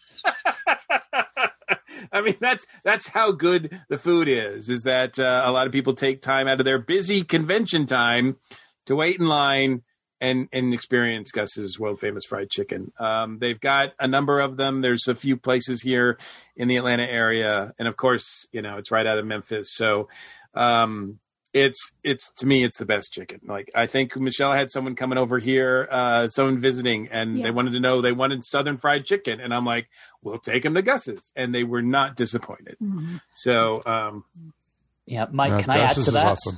yeah, sure. So what's what's amazing as to its popularity is it's not even like in the main area where people would go to to eat at Dragon Con. It's kind of true. tucked away Yes. on the lowest level of uh, the Peachtree Center Mall. And you know you, you have to know where you're going to find it, and yes, it's still got that line. It's it. uh, That's It's how. It, amazing. yeah, that's how good it is, and people will seek it out. Mm-hmm. No, Gus Gus's is one of those places that you have that you know. My sister had had a meeting in Memphis, and she told me about it. And so, when we went to Graceland, we had to go to Gus's, and so Gus's in Memphis is this little tiny building that you could drive by five times, and you see a Pabst Blue Ribbon sign, but you don't see the name of the place outside of it and it is amazing food. I've been, of course, Dragon Con now. It's a tradition each year to get really bad service and really good chicken. So it is, it is pretty darn amazing. If it's if you- it's any, sorry, Mike. If it's any consolation, working in that downtown area, I can tell you the service is pretty bad, even when it's not Dragon Con. oh, I kind of, I kind of figured as much, and you know, it is great, but because they call it Memphis hot chicken, Yep. they don't even call it fried chicken. No. and it, Yeah, it yeah. is, it is really good stuff. If you, we uh, had, uh, we took Sean Vanderloo and his girlfriend at the time uh, to there, and they were like. I've ne- we have never had anything like this in Canada, and they, they were like, "This is like dancing on our tongues," and then so it was pretty awesome. It was it's neat to show people what this restaurant is like, and I can't you know tell you how good it is. It is awesome. I, I am willing to give out a lot of uh, good information for to people and suggestions and tips for Dragon Con. I seldom mention Gus's because I don't want the line to be any longer. I'm sorry, I'm selfish. Quite right too, Mike. Quite right too. you know, if they're if they're really close and good friends, you know, maybe we'll go. But uh, otherwise, you know, there's enough people. It's the line is long enough. Thank you. Um, That's but- why you send people to Mellow Mushroom. Got it. Okay. oh, don't even get me started there. Okay, so next round. Uh, let's see, Anthony. I think you're up next. All right, so I would like to talk about Indian food. Now, again, probably going a little stereotypical for the Brit. Uh, if you think, you know, of Mexican food in the US, you have a Mexican restaurant pretty much every couple of blocks, particularly in the South. That's Indian food back home. You have an Indian restaurant, again, every few blocks. Um, you go to certain areas of London and you have entire streets that are nothing but Indian restaurants. Brick Lane, for example. So I grew up on Indian food. I've been to India, I've eaten Indian food in India, I've eaten Indian food in, in America, and I've eaten Indian food in London. The best I've had, period, is in a little restaurant in southwest London called Munal Tandoori. And they do a phenomenal uh, keema, um, which is la- uh, no, hang on, not keema. Methi gosht, and that is um, that is lamb with methi leaves, um, and it is flavorful. The heat is just right, not too hot, not too mild. Gives you a little bit of a tingling in the mouth, but it's not going to blow your brains out. And get that with a, a side of pilau rice, a keema naan, and that's what I was going for earlier. That's like a, a, a naan that is stuffed with uh, with ground lamb as well, and then oh, wrap- yum. yeah. Mango lassi on the side. And wrap it all up with a portion of rasmalai, which are like a, a milk based dumpling for dessert. Mwah, chef's kiss. Beautiful. In the Atlanta area, there, and I'm going to cheat again here and have two choices. There's a restaurant in Decatur called Zyka, um, Z Y K A, and probably the best I've had on this side of the Atlantic. Um, they don't serve alcohol, so if you like a drink with your with your meal, you're going to need to get it to go and open up your beer or your bottle of wine at home. But again, their sauces flavorful, not too hot, um, really, really authentic Indian food. Very much enjoyed. Hmm. Mike, would you uh, you agree with that? Where where's your Um, favorite Indian food come from? Mine actually just opened about six months ago, and it just happens to be right around the corner from my house, which is totally awesome. Um, it's a place called Aroma. Uh, they call it Aroma Street Indian Food, and it is amazing. It's a total carry out type of place in a in a public shopping center. You could drive by the place and you wouldn't even know it was there. And this place the carry out business this place gets has been amazing. When you order, you have at least an hour wait to get the food. They are so busy. And I love we um, Judy's a wimp when it comes to spice, but she loves the Indian spices. Like when we get the veg- vegetarian samosas, and then we get you know garlic naan, and then we start going in for either you know get like the chicken tikka masala, or we also sometimes get spinach chicken, or we sometimes do a you know a paneer, and there's just so many everything they have there. The flavors just explode in your mouth, and it is awesome. And you can get the different spice levels, which is nice because I get medium, and Judy goes for the wimp version of it. Hmm. And it is it's just it's just great. Because you know if i don't have if i eat indian food and i'm not having tears in my eyes it's not spicy enough you know? And that's and it's it's not like a spicy where you can't enjoy the flavor. This flavor is so good and it's just it's just awesome you know? And i would definitely recommend that I'm looking at the menu now and I'm going to have to add them to my list to try. so thank you for that recommendation, Mike. dude when when it's over i will take you there I When the- look forward to it, my friend. Michelle, what about you? What's uh, the best Indian food you've ever had? After these uh, connoisseurs have done their take, very inauthentic. Um, on my first cruise, we went to Alaska on Norwegian Cruise Lines. Um, I discovered on the buffet, I discovered their version of upma, which I am sure is not how it is served in India, but I liked it a lot. What is what is that? Um, on, Nor- on Norwegian, it's just basically some lightly curry spiced grits. Mm. And I noticed they had it also when we went to um, on your birthday cruise. Okay. The, the Key West cruise. So it must be a, a cruise staple, and it is, I'm sure, not authentic, but Gotcha. I enjoyed it. they Um, might have one guy who who had been to India make it or something like that. maybe, maybe. I don't know. Um, the the cruise to Alaska was um, our fellow passengers. There were a significant number of people from India, and That's true. I, I'm very curious um, how many of them had that and if they enjoyed it or not.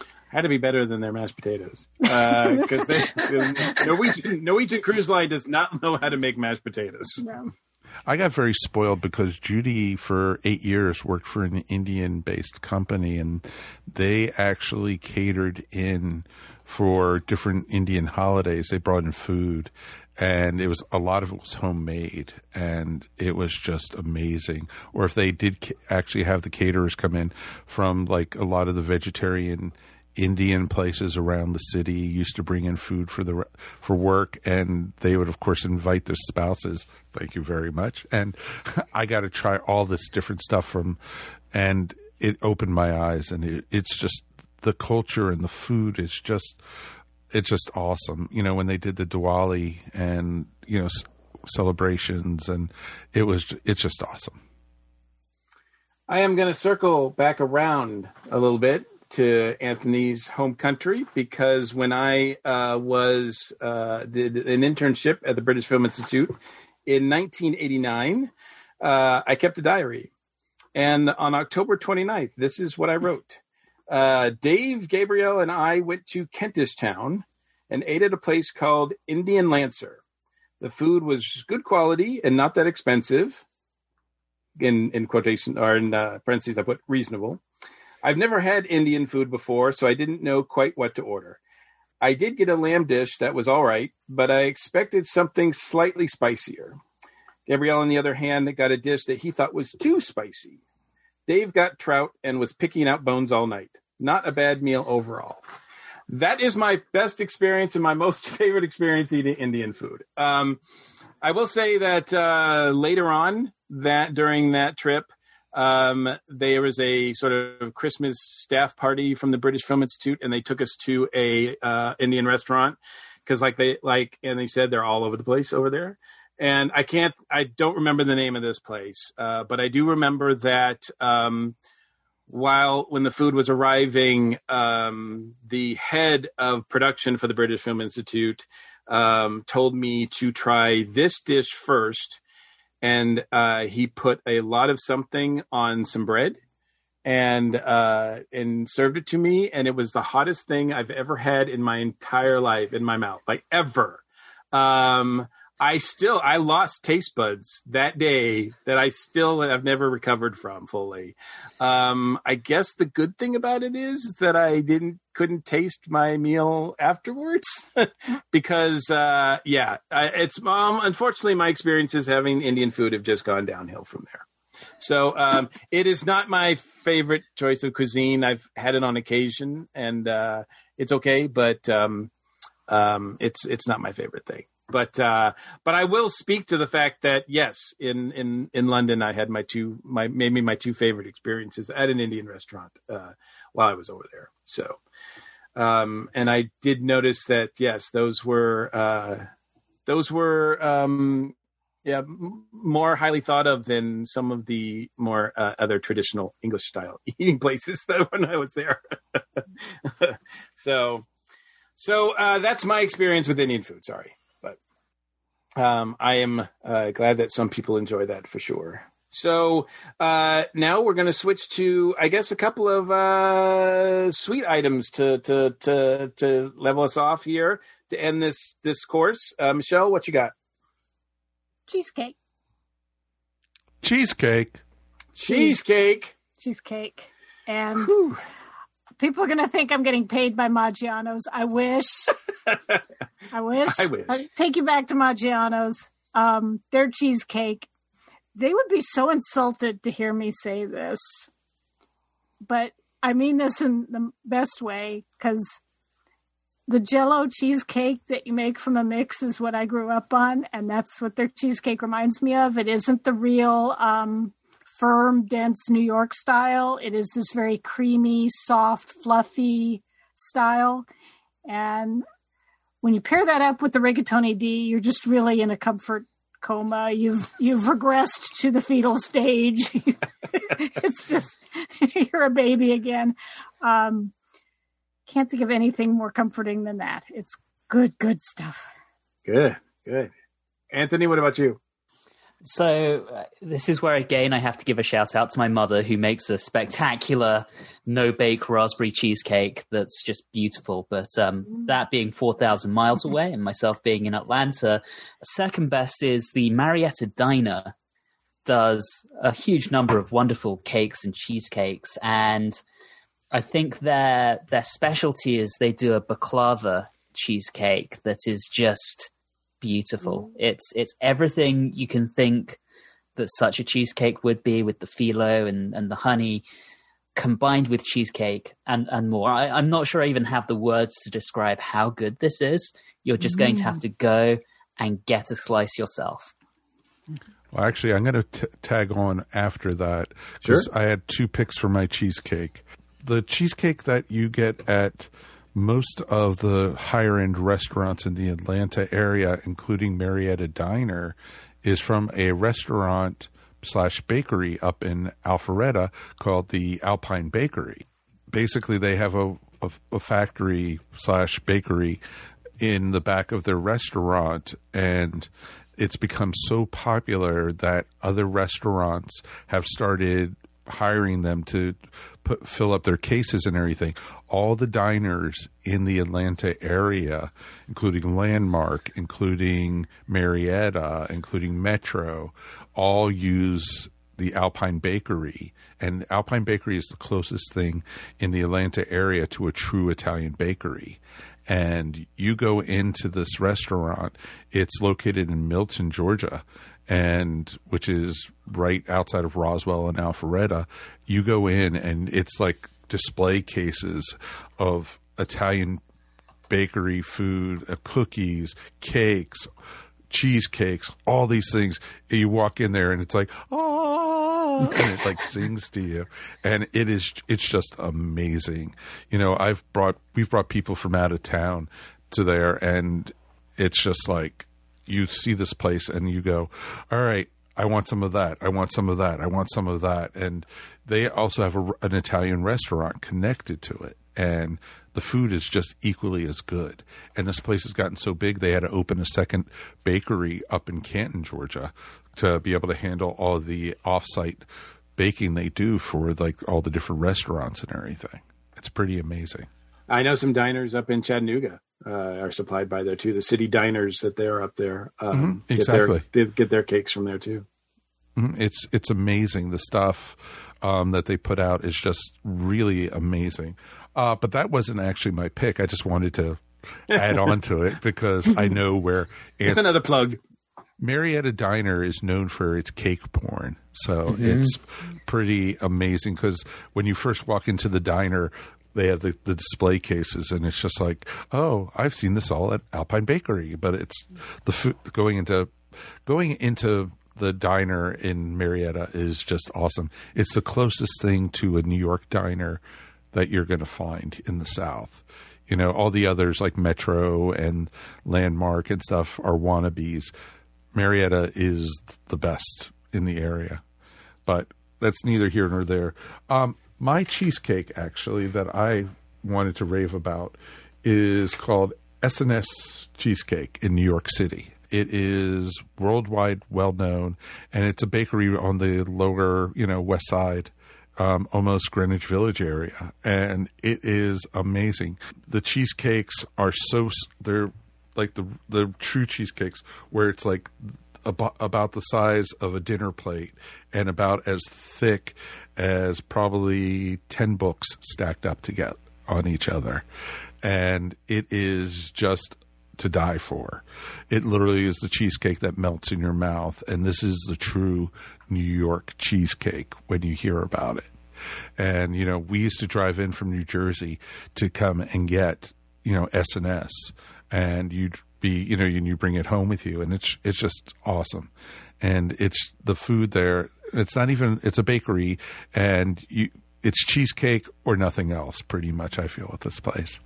So it's it's pretty cool. And you could even order it off of i think it was it what they call it Goldbelly or something like that where you can order from all around the world um, food. You can order s&s cheesecakes and they'll ship it to you. And that's how good it is. My choice is uh is, is is might seem kind of pedestrian at first because my my restaurant of choice is the Cheesecake Factory, but not because of their just ordinary cheesecakes, because their their plain old cheesecakes are decent at best, right? But they have something called pumpkin cheesecake. And to me, it is the best thing I've ever had in my mouth ever. Um, if you want to know how to make Mike happy, get me a pumpkin cheesecake and you will be a friend for life.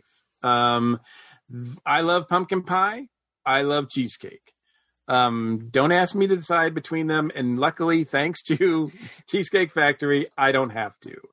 Um, pumpkin spice mixed with cheesecake is just the best to me. It is awesome.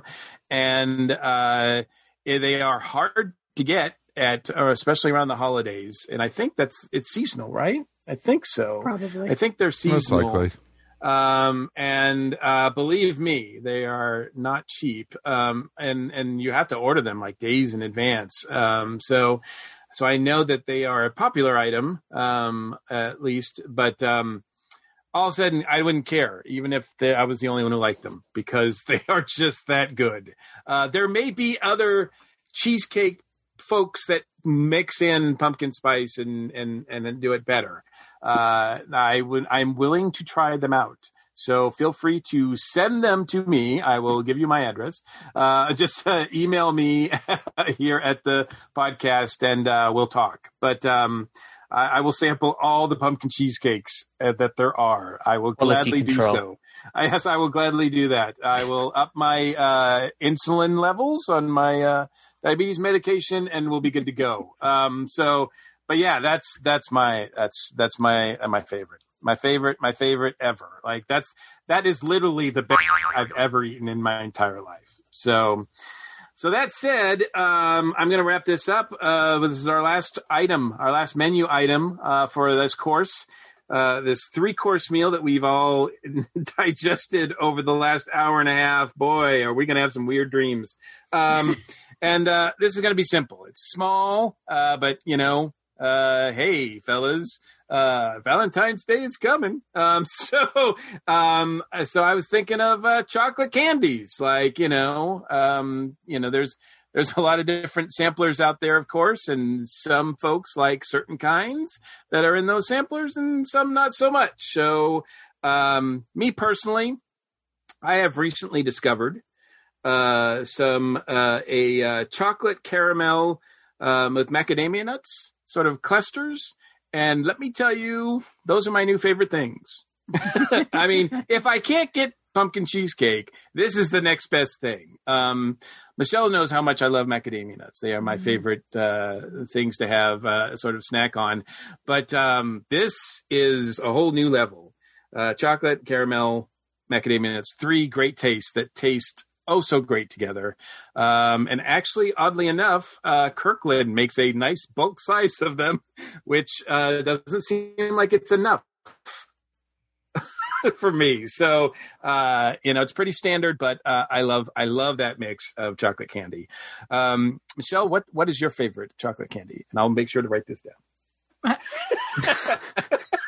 Um, Hint, hint, nudge, nudge, wink, wink. Uh, Gee, Mike, not too subtle there. Uh, I just generally like chocolate candy. Um, used to work in a place where every year at Christmas we would get a big selection of uh, a famous company called See's Candy. Oh, Um, love they're- See's. Yeah, yeah, pretty well, pretty well known, and um, yum. Yeah, Those- they used to have C- See's candy stores um, in Seattle, and then when I lived in Los Angeles, they used to have them. I we used to go sometimes, but it was mostly for special occasions type thing. You know, like mom's birthday or something. I used to send her See's candy. Now, is this like like assorted candies? Yeah. Is it mixed Yeah. or is it just plain? No, It's no. like the it's broc- the- it's like the the Yeah. Whitman sampler type stuff. Gotcha, Mm-hmm. gotcha, gotcha. So it's got various little items in there. Yeah, Yeah, very cool, very cool. and there's a, there's a code in the inside lid of the box. Oh, right, right. It's, so you don't have to guess. Yes. What is this? I don't know what this is. I'm gonna, I'm gonna chance it. exactly. Here, you try now. What does it taste like? That's always a game to play. Uh, Antony, what about you? What's uh, it's your favorite chocolate candies? Well, I'm again. I'm going to have to play the British card here, and it's going to have to be something by uh, by Cadbury's because you know that's just the British way. And are we talking about individually wrapped, or can I pick a chocolate bar? Uh sure. Bar, chocolate bar is fine. Oh, Yeah, it's, bar's it's, fine. Yeah, it's, yeah. it's, it's got to be the Crunchie, which is uh, basically a, a bar of honeycomb that's then coated Oh, in milk chocolate. It is awesome. It is so awesome. I loved those growing up. I still love them now. Every time I go to one of the British stores, I, I make sure I stock up at least as many as the girlfriend will let me have before she tells me where are you going to store the rest. Uh, that's that's that's a problem for future me. But um, I'm I, not I love those so much. Is that coming sooner than we think, Mister? So, you know, again, the storage issue uh, prevents me from keeping as many on hand as I would like to, but I, I always try and pick a few up. Storage issue is not usually a problem for us. It doesn't usually last that long. well, I mean, again, there's the, there's the whole how many can I eat before I get home? Uh, Yeah, yeah. Before I before I make myself ill. right, right, right, right. Okay, so Uh, I have a question for for our British guest here. Um, I, I once read a very interesting book called The Emperors of Chocolate, and it was about the uh, intense corporate battles between Hershey's and M&M Mars. hmm and um, it had a lot of uh, historical background about milk chocolate and Hershey's. They tried to reinvent the wheel and create a new way to make chocolate, and I never forgot the the statement in there that the Brits consider Hershey's to be quote unquote barnyard chocolate. is that A, lo- your a lot uh, of people, yeah, a lot of people who aren't American say that. yes? Is that your uh, your take on Hershey's? You know, I'm not a fan of their milk chocolate, but I know that um, Reese's peanut butter cups are made by Hershey's, and I love those. I do like their cookies and cream as well, but their milk chocolate, it, it just doesn't taste quite right to me. Um, they also manufacture, if you go to like Publix and see Cadbury's on the shelves, mm-hmm. Mm-hmm. that's actually Hershey made under ah. license. So if you mm-hmm. want the genuine article, you have to go to one of the British stores and get the Cadbury's made Cadbury. Ah. Um, so there there is a difference. Um, but yeah, I'm I'm not a huge fan of, of Hershey's milk chocolate. Okay. I want to be specific there. I like their dark chocolate. When I went to Australia, I brought back so much chocolate with me because it was just, it was so different than what we grew up with here in the States. And it's interesting. There was one, it was called, that I liked a lot. It was called an Aero. Mm-hmm. And it's well, there was one flavor I liked. It's called a mint Aero. It's like it's like a chocolate bar, but it has like air holes in it, and it makes it very light and very airy. And I go to the British store now to go get that at like every couple months because it's one of my favorites that I like. But we also did go when we were in Australia. We were in Tasmania, and we went to the Cadbury factory there and Mm-hmm. we went to go to do the tour, but it was closed because it was Easter Monday, and I was just like. These guys, what can they do? You know, they're closed for the holiday. I'm visiting this land called Tasmania, and I wanted to tour, but it was closed. So, um, sadly enough, we didn't get to go tour the factory. But the it's just awesome, you know, seeing the differences in the in the, even the candies you're familiar with because they have like 15 different types of Kit Kats. They have Mm. all these different, you know, types of chocolate that you've heard and like like Antony was saying, even the Cadbury is different here in the states than it is there. And Yeah, I think over in Japan they have like 25 different kinds of Kit Kats. I mean, they're Yeah, flavored. I had to stay away from the wasabi Kit Kats. I, I made that. Mis- I made that. I made that mistake. I thought it was going to be mint, but no, it was not. Yeah, I, So- I bought my uh, my girlfriend a box, like a selection box of those uh, Japanese Kit Kats for Christmas because she really loves Kit Kats. So I, I can't wait to see how she reacts to the wasabi. so so wait so for the Cadbury thing about about Cadbury so the Cadbury because when I think of Cadbury I think of uh, oddly enough I think of Easter because I think of the eggs. so Mhm. so are the Cadbury eggs are those British or those American? I don't know. Because I don't really buy Easter eggs because it's uh, I never get through them. yeah Um, yeah yeah I haven't had one of those Cadbury eggs in a while but uh, I just uh, you see I'm surprised we haven't started seeing those ads already We just start calling them eggs. You know, we don't celebrate Easter. they're just Cadbury eggs Yeah, exactly. Yeah, I don't know if it's a typical American reaction, but but it's like psychological word association. If you walk up to me and say Cadbury, I come back with egg. yeah. Oh, do you mean like Mm-hmm. the, the, the cream eggs, the little Yeah. ones? Yes. Oh, Yes. I love those. No, the ones you find in grocery stores are American made. Yeah, that's what. Yeah. They're probably more milk chocolate. More of that. More of that. What did you call it? Barnyard. Mar- Barnyard, barnyard, barnyard. chocolate. Barnyard. Yeah, yeah. So the the ones here that you can tell because the the American made ones come in like a, a red, green, and blue wrapper. The British ones are in like a purple, red, and yellow wrapper. Mm, So mhm. the color difference. Gotcha. Ne- next best thing to Willy Wonka. uh, well, very cool. Well, that that's great, man. That's we done it. We did it, Mike. Three rounds, three courses. Uh, it's the first for us. Wow. I know. I know. So now we're chock full, except all our listeners are really hungry, and they're just debating on where they're going to eat now because they have out I'm I'm going to bed. What do you mean? I'm stuffed. all these all these amazing choices that we've given them. So so thanks everybody for participating. Uh, we're going to be right back to close out the show after this message. Yeah, in the daytime I'm Mr. Natural, just as healthy as I can be. But at night I'm a junk food junkie. Good Lord, have pity on me.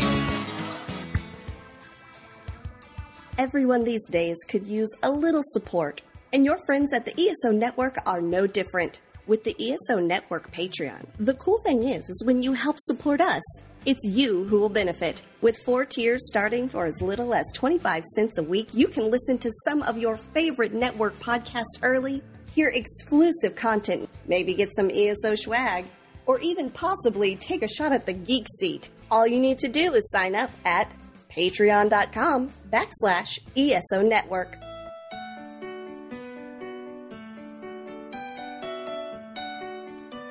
So that's going to wrap up another episode of the Earth Station One podcast. I want to thank everyone for joining us tonight, and I hope you got your full of food because we totally did. I think you know we are all in food comas pretty much already with all the food that we were talking about, but we will be back again. Don't worry, we'll we'll wake up from this food coma eventually. We got some good things to talk to you over the next few months. We got a lot of stuff that's coming up. But let's thank everyone for joining us tonight. Antony, sir, you did a great job tonight. Your food choices were excellent. Do you want to anything you want to shout out about? Yes, uh, firstly, thank you again for having me back on the show. Always have a good time on Earth Station 1. And as usual, you can find me over on the Watchers in the Fourth Dimension podcast, where we are watching our way through all of Doctor Who from 1963 to now.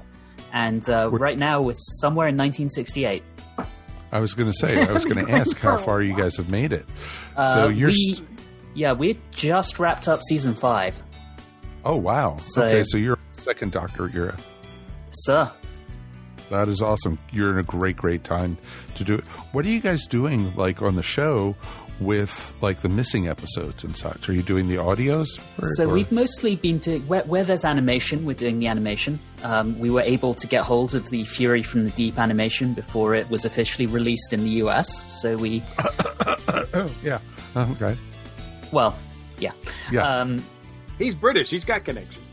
I, I mean, honestly, I just bought the British DVD and we watched it together. So, um, but uh, yeah, it's um, it, we use animation. We use the loose cannon reconstructions for the most part. Um, and a, a few of us have tried other methods. Uh, we actually had a big discussion about some of the rather questionable quality attempts at reconstructing some of the episodes on YouTube that are out there. Uh, there are some That's rather awesome. interesting kind of flash animated ones that are not very good, but admire the effort. Oh, definitely. And how can people find you? Uh, you can find us on Apple Podcasts, Spotify, uh, iHeartRadio, Amazon, all, all the usual places uh, where you can find good podcasts, um, or at watchers4d.podbean.com. Excellent. And they've got also a great Facebook group, folks. Feel free to jump in. They got some good discussions about the stuff they're reviewing and even good Doctor Who discussions. It's pretty awesome. So it's very cool to see them come around, and I'm looking forward to seeing where they're going to go with their show. It's pretty awesome. They got a lot of Doctor Who in front of them. Indeed. Thank you so much, Mike. Not a problem.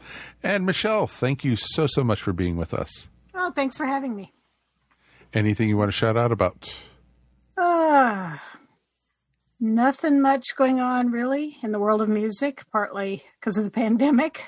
Um, looking forward to the uh, Rock and Roll Hall of Fame season starting up again. Are they going to be announcing the next class soon? Uh, the committee meets. The date I heard was January 27th or 28th, and then uh, ballot will be announced in February, and the class will be announced, I think, in April. Okay. So a little bit delayed because it's usually already announced by this point. Yeah, this is But- this but is their new everything is a weird, weird. Yeah, It's a it's a weird year anyway. So Mhm. already. already, yeah, exactly. And Mr. Mike, we made it through another one, my friend. We did, although I'm a little full after this one, a little more full than usual. I think like my? I think my notes were bigger than my stomach. Would you Um, like a mint? I have a wa- I have a No, no. wafer thin mint right here for you, Mikey. no, I couldn't eat another bite. Uh, uh, uh, but as always, it's my pleasure. Anything you want to shout out about? Yes, I want to give a shout out to our birthday boy of the day, Mr. Huh? Mike Faber. No, no. Congrat- congratulations, congratulations for making it another year around the sun. That's uh, no mean feat these days. Happy Oh, birthday, definitely Mike. I didn't know. Oh yeah, I only turn 21 every couple years, so it's pretty awesome. Thank you, my friends. I appreciate Absolutely. it. Sure, sure. Well, we'll spare you the singing. Thank you. Thank you. Thank you. No, Judy actually earlier threatened to come in during the show, somewhere during the show, and yeah, start singing "Happy Birthday." But it was like, no, it's it's quite okay. I do appreciate it. so this is good enough. But thank you, everybody, and thank you, everybody, to all the people out on Facebook who actually did wish me happy birthday today, and I really appreciate it. Uh, I'm humbled by how many people actually did and remembered. And to those who didn't remember who were on the show, that's a whole different story. So Your names have been awesome. noted. Names have been noted. You've been you're in my book. You're in my the book list. now. On the list. Exactly. You're on the list. So awesome. Thank you guys. I really do appreciate it. Uh, my shout out real quick. Actually, Judy and I have been watching another new show, and the fine folks at Masterpiece Theater have been bringing us the new version of All Creatures Great and Small. And it is amazing. Uh, we stream it, of course, and I think on the PBS show itself, they've only shown the first episode here in the states. Two episodes. But if you two episodes, if you stream it, all all seven episodes are available, And so Judy and I watched it over the weekend. It's six regular episodes, and the seventh episode is the, their Christmas special. But they've already announced that it is coming back for season two. So that's going to be filmed probably later this year, post COVID, hopefully. And it was wonderful. And it is, it's a little more Downton Abbey than the old Peter Davison version than it was. But it was really well done, very well produced and the cinematography is just amazing. Uh, I know they were sh- shooting it mostly in south south of the UK and everything, and it was just it's just really beautiful and definitely recommend it. So definitely check it out. Speaking of checking out, of course, we'll be back again next week, and we are going to be looking at the 80th anniversary of the very first Super Team. That's right. In comic books, it's the 80th anniversary of the Justice Society of America. And we are going to be talking all about that. So it should be a lot of fun. And we'll have some great people up here to chat all about it as always. But of course, you know, as we like to say, thanks for listening to Earth Station One. We are the podcast that is powered by NSC. You can find them at www.nsclivetv.com.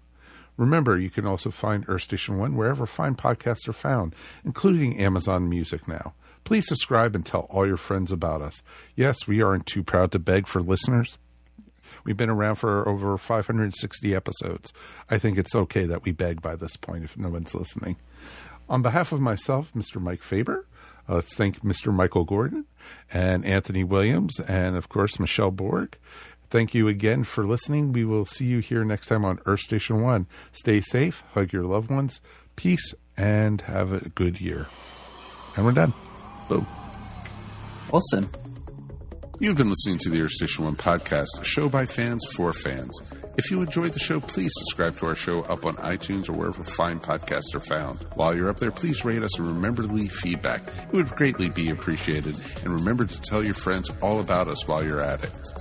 Earth Station One is available on most social media sites where you can join some really great topics or chats. Help support our show by shopping through our Amazon.com link or purchasing very cool ESO Network clothing and merchandise at our TeePublic store. Links to both are found on the top of our ESO Network webpage.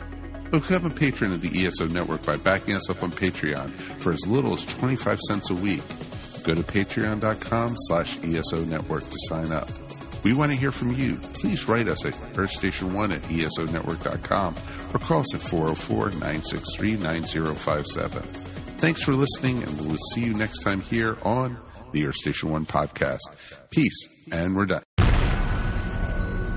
This has been a broadcast of the ESO Network.